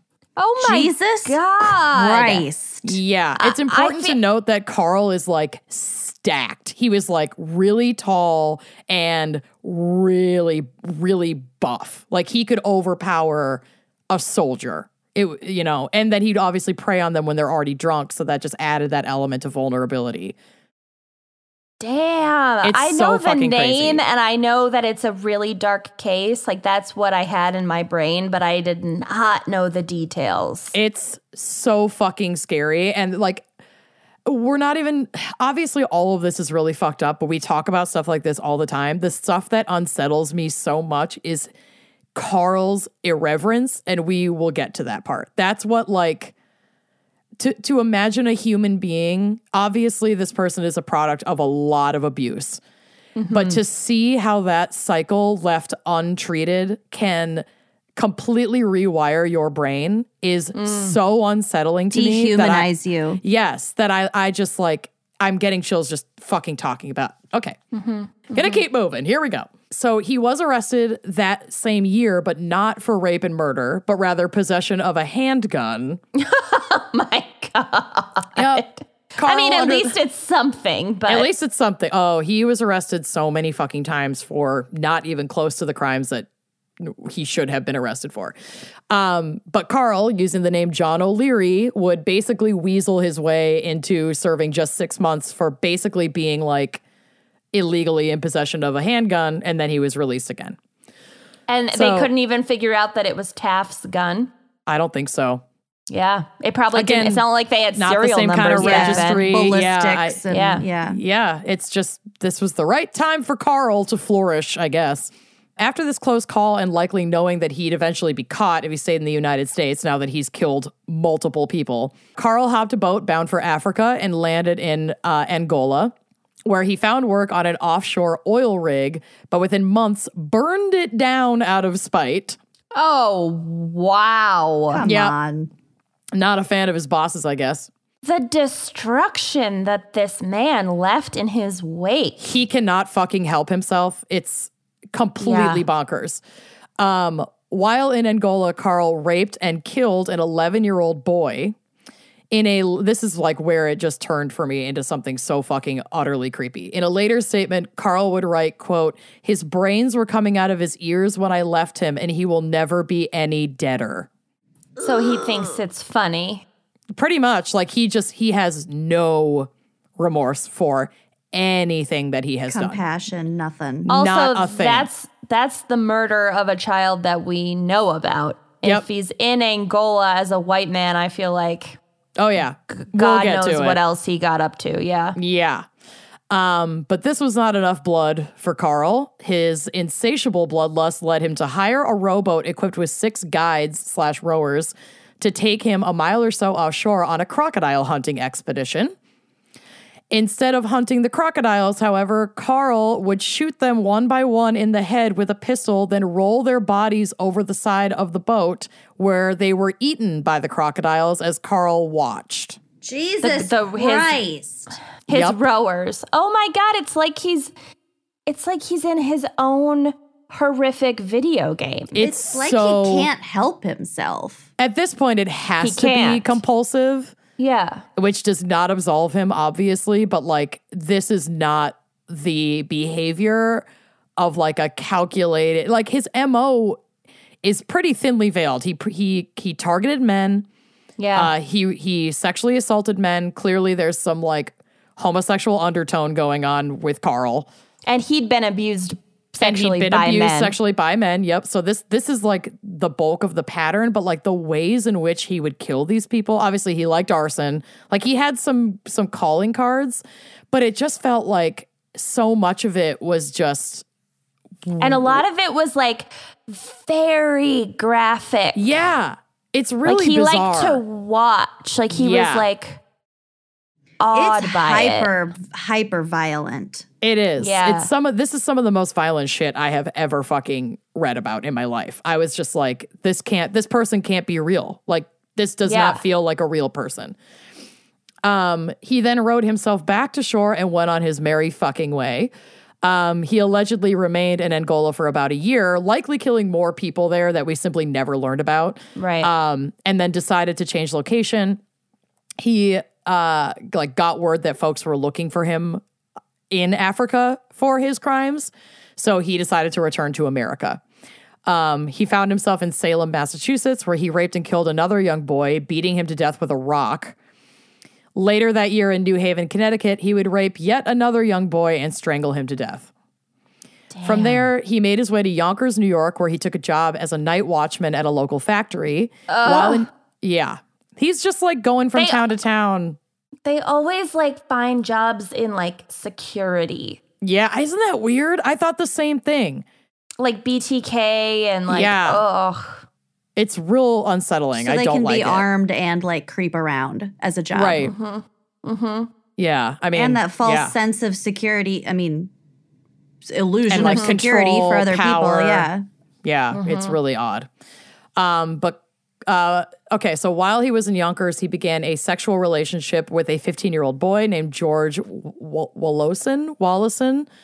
Um, this would be in Carl's eyes, it was like a relationship, like a consensual relationship. Obviously, Carl is an adult man. This is a 15 year old boy. This is a this is a rape situation, but um, George definitely had feelings for Carl. Carl can't stay in one town and out of trouble for long, so soon enough he had gone to Rhode Island, stolen a boat, sailed back to New Haven to troll for more victims. After having his fill in New Haven, he stole a yacht and made his way to New Rochelle, New York. There, his young lover George was waiting for him as Carl had promised to return for him and give him a job as a crew member of his newly liberated yacht. Instead, Carl would make George essentially a sexual slave, raping him repeatedly on the boat and just kind of like holding him captive there. Um, while on this absolutely horrifically dark yacht journey, Carl shot and killed a man who he claimed had been trying to quote rob his yacht, which he fucking stole in the first place. So fuck off. And a little further down the river, he stole over a thousand dollars worth of fishing nets and gear from a small fishing operation, which like at the time, this is like the 1920s, that's a lot of fucking money. Um, all the while dragging poor George on this spree with him. And George is like witnessing all of this fucked up shit that he's doing and is just a young prisoner on this boat. Um, George finally got a chance to escape, uh, probably just taking an opportunity where he wasn't being like raped or watched. Uh, he literally jumped overboard and like swam to shore and fled immediately to a police station. God bless him. damn. Yeah. He informed police about Carl and his many aliases, and a search began. Um, it doesn't seem like George knew just how many aliases Carl had. He had so many. I'm So sure he like- wasn't like t- in his eyes talking to his young lover, telling Right. him all of the horrific shit he did. Exactly. So Carl was arrested in Greenberg, New York for breaking into a train depot. Um, he was using the alias John O'Leary, and since this was like the 20s again, and we didn't have the internet and police operations in like different cities, they just are not communicating with each other. They so weren't he- communicating with each other and basically didn't have the internet in the 1990s, and this is I like know. 1920s. Yeah, it's It's so frustrating. Um, so he was put in jail, but only for five years. So, because I guess they could find him as John O'Leary for a couple of like priors, and so But they couldn't prove the murder, maybe? Exactly. They couldn't pin murder on him, like mm. mumblings of these murders. So I don't remember mm. exactly what he was charged with that would garner a five year sentence, but that, regardless, that's how long he served at that time.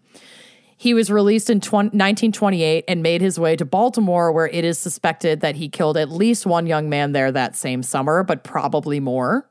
Yeah, definitely. course he, he couldn't did. fucking he couldn't Yeah. fucking control his shit. He was Not a even close. maniac. a complete fucking maniac. Um, so Carl, who could consistently get away with murder, simply could not get away with burglary. Seriously, this guy's been arrested so many fucking times for almost everything but murder. And he was put in jail in Baltimore for breaking into a home and stealing a fucking radio. So Wow. during interrogation uh, for this theft, fucking apparently things just came to a head for Carl and he confessed to murdering three young boys in the past year. According to this quote I got from Wikipedia, quote, Panzram later wrote that he had completed, uh, that he had contemplated mass killings and other acts of mayhem, such as poisoning a city's water supply with arsenic or scuttling a British warship in New York Harbor to provoke a war between the US and Britain. Like this was all he thought about was like how to Hurt incite more mayhem people. and hurt more people. That's all he fucking thought he about. sounds like a fucking villain in He is. Batman. Yeah, right? he does sound He's like the, the Joker. but like worse because the Joker at least. I mean, I am not siding with the Joker, but the Joker, Joker had at like least isn't real. in an odd way I and guess. was super As hot. Fucking as a fucking what's it called? Yeah. Incel, but Right. fine. well, this new iteration, yeah. But anyway, it's just like this is like what is your mission statement here, Carl? Like what the fuck? He was sentenced to 25 years to life because of his seemingly endless criminal record and violent behavior. Carl was confined to a solitary ward and given solitary work in the prison laundry. Without inmates to pick on, though, Carl took his rage out on prison laundry foreman Robert Warnke, beating the man to death with an iron bar that he probably just like either found or like pried off of a piece of laundry machinery. He just yeah, he just it's oh my god. he cannot have any contact with other human beings. Like he just cannot, or he will kill or you. any living thing. I'm sure he Yeah. would turn to animals if desperate. Like he I'm doesn't sure. anything. This apparently was the straw that broke the camel's back for the justice system, and Carl was sentenced to be executed. Um, w- so uh, advocates were pretty involved even at this time against the death penalty. And several were kind of coming out of the woodwork, like urging Carl to appeal and trying to like find support for him to not be sentenced to death. And when they did come out of the woodwork to do this, Carl stated, quote, yeah. Carl stated, quote, the only thanks you and your kind will ever get from me for your efforts on my behalf is that I wish you all had one neck and that I had my hands on it. My God. Yeah. The rage. He's just Yeah. rage embodied in one person. It's so terrifying. One person to cause all of this fucking destruction. Ugh. It just completely grosses me out. So while on death row, Carl, like the fucked up white boy he was, got to work on his manifesto. Oh, of course. Yeah, which you we can so purchase. care what you have to say. Exactly. You can purchase it, but I refuse, and I'm not even going to say what it's called. So fuck Yeah. that. Um, but in this writing, it detailed uh, all of his crimes that, like, he just kind of on like made a timeline of basically everything that he had done and also like soapboxed his nihilistic philosophies and repeatedly reiterated that he felt no remorse whatsoever for any of the things that he had done He liked to Um, shock people. I feel like he's he's worse than a sociopath or a psychopath. It's like he gets off on he it He likes yeah, he likes to shock. He likes to do things that are so horrific, like increasingly horrific. Yeah, it's really fucking creepy. Um, the manifesto quite literally begins with quote, in my lifetime, I have murdered 21 human beings. I have committed thousands of burglaries, robberies, larcenies, arsons, and last but but not least, I have committed sodomy on more than 1,000 male human beings. For all these things, I am not in the least bit sorry. End quote. Great. Yeah. All right, Carl. Well, Fuck you. there you go. Carl's parting words after having the noose affixed to his neck and spitting in the executioner's face were, quote, hurry it up, you Hoosier bastard. I could kill a dozen men while you're screwing around. Kind of an amazing last line, and It that is. is the only thing I will give this horrible the only excuse for a redeeming man. moment. Yeah, this person is a piece of shit, but just down to the fucking bitter end. Um, To even be able to recall the slur Hoosier Yeah. bastard. Yeah, really. yeah, it's a pretty so good one. It's a pretty good one. And he he blamed his crimes and just like kind of who he was as a person on the treatment he received in reform schools and prisons, which isn't like off. You know, at least this, there's I'm some sure self It didn't awareness. help. It, It sure as shit didn't that help. like I don't know what his parents were like and if he suffered abuse don't from either. his parents, but like And I tried to find some like really early life accounts, but again, he was born in fucking 18 90 or 90 whatever. or whatever. So yeah, there's not going to be Yeah. there's very little about what life was like for him on the farm and there's nothing about any he was one of six kids. But he was already acting out in such a way Really to be young. sent to a reform school. Right. Yeah. The reform school really just put gas on the fire that was already Yeah. there. Yeah, I think there was obviously some disturbing issues going on with him whether they were a product of his environment or a product of just his Or the fact that he was alcoholic at eight years old. Right, that's what I mean. It's like something happened, whether or not that was wiring in the brain Mm-hmm. from birth or some sort of environmental issue, likely a combination of the two. Yeah. It usually is. And then he was not treated because who was for a fucking mental illness in the Mm-hmm. 1830s into early 1900s. So he was done away with in the system and brutally, you know, abused. Mm-hmm. It's like this is how you fucking create a killer. Like Yeah. just to This the is the T. roadmap. Yeah. It's so fucked up. Um, so he said, quote, is it unnatural that I should have absorbed these things and have become what I am today? A treacherous, degenerate, brutal, human savage, devoid of all decent feeling, without conscience, morals, pity, sympathy, principle, or any single good trait. Why am I what I am? And that is my case. Oh, God. Damn. Yeah. Fucking hated it. Yikes. Anyway, Damn. Thanks everyone for your support. So, uh, for all of our new listeners, this is a comedy podcast. Yep, we swear. Holy Um, fuck. Not every episode is as dark as this one. I would direct you to nudist crimes. Oh, that's a great one. yeah. There are some there are some lighthearted ones. Even nudist crimes was pretty violent. I don't know. Take what you can get. All right. Special thanks this week to our fan picker, Yep. MK Hunter. Mind Hunter. I hope you're happy, Mind Yeah. Hunter. You got what you asked for. But thank you so much for your Son support. of a Thank you. bitch. okay. Thank you also to Jessica Lacka. I lack you. Mm. Jessica. No, you're not lacking in generosity. No. Dang right. Thank you, Catherine Grant, for this grant of $5 a month. I grant you three wishes. Thank you, Susan Westerland. Uh, I am wrestling with Mm. my feelings for you. Ooh, I like that. Thank you, Rachel Guard. We don't have our guards up around you. Thank you, Amy Smith. You're as sweet and tart as a Granny Smith, I would assume. Mm. Thank you, Holly Scoot Bloomberg. Oh, scoot? Oh, Scott. Well, it's Scoot now, so enjoy the legal change of your name. Holy scoot. Holly Scoop Bloomberg. Bloomberg. Thank you. Damn well, it. Thank Why you is it so hard? Holly Scoop Bloomberg. God, God damn it. Deck the halls with Holly Scoop Oh, Bloomberg. scooting right along. Thank you, Oh my god, this is my new southern name. Jamie. Jamie and Aaron. Uh, I'm gonna Aaron on the side of Caution. uh, caution when thanking you. Thank you, Jamie and Aaron.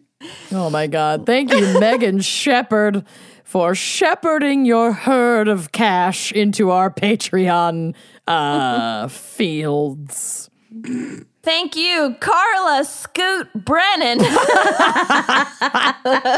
Since I'm adding this to other Everyone's a names. scoot now. Why the fuck not? Oh my god. I guess Brennan hardly knowing. Mm, I got Love nothing. it. Thank you, Dylan James Nicholas. The mm. fact that you have three names makes me suspicious of you. Yep, immediately. Suspicious. immediately. Thank you, Ellen Devitis. You're helping me get rid of my gingivitis by providing us with financial support. You Thank can't, you. will never divide us. No, you won't. You will never divide us. Thank you, Lauren Liticote. I am getting pretty lit a coat over Yeah. here on this tequila. Thank Yeah. you so much for your support. Oh, thank you, Amanda Senixka? Senixka. Peace Peniska? I'm gonna skip this one for this one. Incredible. Uh, thank you, Rachel Zook. This Rachel episode had me shook, Rachel Zook. Zook Zook Riot. Mm, it's a Zook Zook riot. Ooh, Kenya Thank gets you. two. Oh, first of all, thank you, Bethany England. That's a southern Ooh. accent. I can't do How English. far are Damn. you from Peterston? yeah, how far from Peniston do you reside, Mm. Bethany? Within the walls. Uh, and also a requester. Thank you so much, Brittany Varga. We travel near and Varga for Yes. you, Brittany Varga. Thank you, Brittany. I assume You're requested me because I'm so bad at this. Good at puns. Thank you, Jill Parsons, for your pledge increase from one to five dollars a month. Parsons hmm. me while I go poop again because I'm still Love it. thinking I'm so afraid of Kenyon and Amanda's still- cases. You're still, Still primed. I'm still I am uh, primed. Thank you, Maddie Milligan. Gonna take a Milligan on this one and try this again. Thank you, Maddie Milligan. I need a 10 milligan Advil after this. Big time. Thank you, thank you, Aaron Wilkinson, for increasing your pledge from two to five dollars a month. We love those increasers, and uh, you were not Aaron when you decided to donate to us. Oh, Oh, kicking off our $10 a month level, we got Kristen Randall, who will be getting a free fucking patriarchy flexible wine glass. Uh, get it. Oh, eh, this isn't a scandal, Kristen Randall. for you, Christy Randall. there we go. Thank you. We got there. Thank you, Bethany Floyd. I am overflowed by your generosity, Bethany. And thank you, Cindy Bianco. Um, want to ride your gener? I got help me. I can a- only like a think of our high school friend John know. Bianco. I know. I know. I can't get past it. Relation? Question mark? Are you related to? John Bianco? Yeah. Nailed it. Thank you, Sasha McCain. I would Sasha Fierce. take John McCain over anyone in the current administration any day. Yikes. Scary shit. In his current state. Yeah. That Uh, was mean. thank- I actually, I'm sorry about that. I think we can overlook it, considering all the other things that we talk about on this show. Um, thank you, Kara Wilson. We really care about you, Kara Wilson. Thanks for showing you Kara or And- Kara.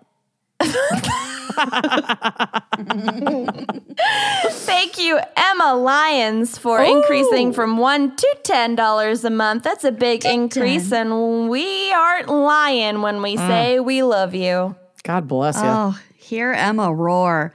Thank you, mm-hmm. Terry Zatopek. Ooh. topic for next week will be revealed. we'll have to be more lighthearted. Oh, that was good. Please, God. That was really good. let it be more lighthearted. Uh, thank you, Anna Allen. Uh, I'm not gonna lie, I first read that as Anna Alien.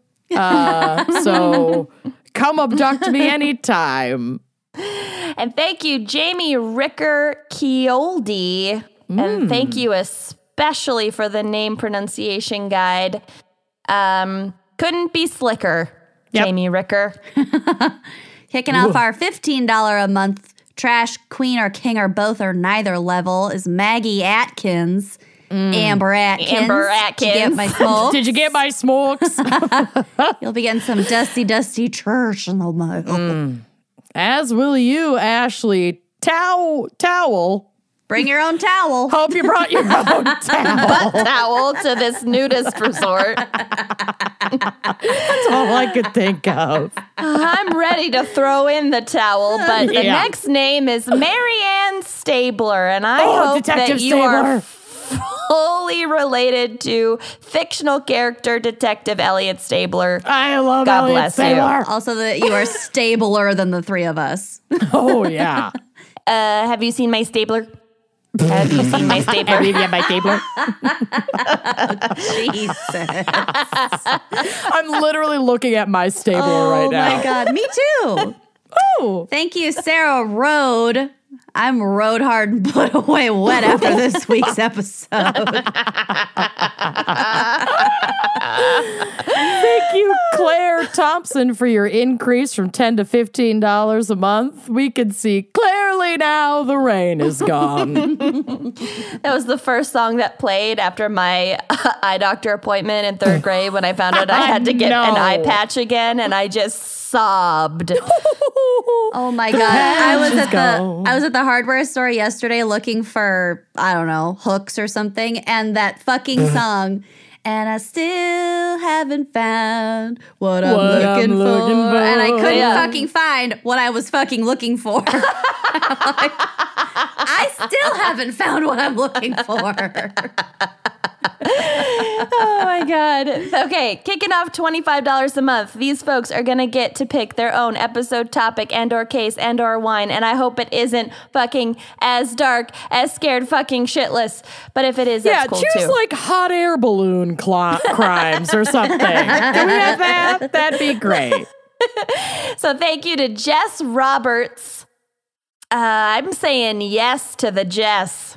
Yes. I'm saying yes to Lauren Wells, who increased their pledge from 10 to 25 bucks a month. Wells, Don't fall in a well before we can cash in on that increase. Wells, you did it again, Lauren. and uh, someone real fancy in our $50 a month tier, which means you basically get everything, including our Get firstborn whatever child. you want. Yeah. Anything you want, Just honey. take what you Take want. it. Is Jen Pillsbury, and I want to poke your belly and say woohoo to this generous donation. Nice. Last but not And I- least, my joke. Yes. I was going to say, I believe we have a joke. Yeah. There's just joke in all caps written at the bottom of special thanks. I love it. She's adding exclamation point. Okay. Why does the Swedish Navy have barcodes on the sides of their ships? I don't know. Why? So, so when they come back to port, they can just Scandinavian. Okay.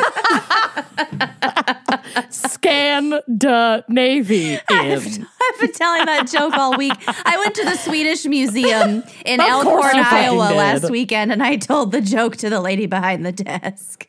I'm just gonna Oh my save that and tell that to the lady, or uh, it's always a lady, at the Swedish American Institute in Minneapolis next time I go. Get it. We're also going to the clog store. Anyway, Oh, that concludes Spence. this episode. Thanks for listening. Oh God! Please come For back. We're sorry. We're so sorry. See you next week, I hope. Mm, bye bye.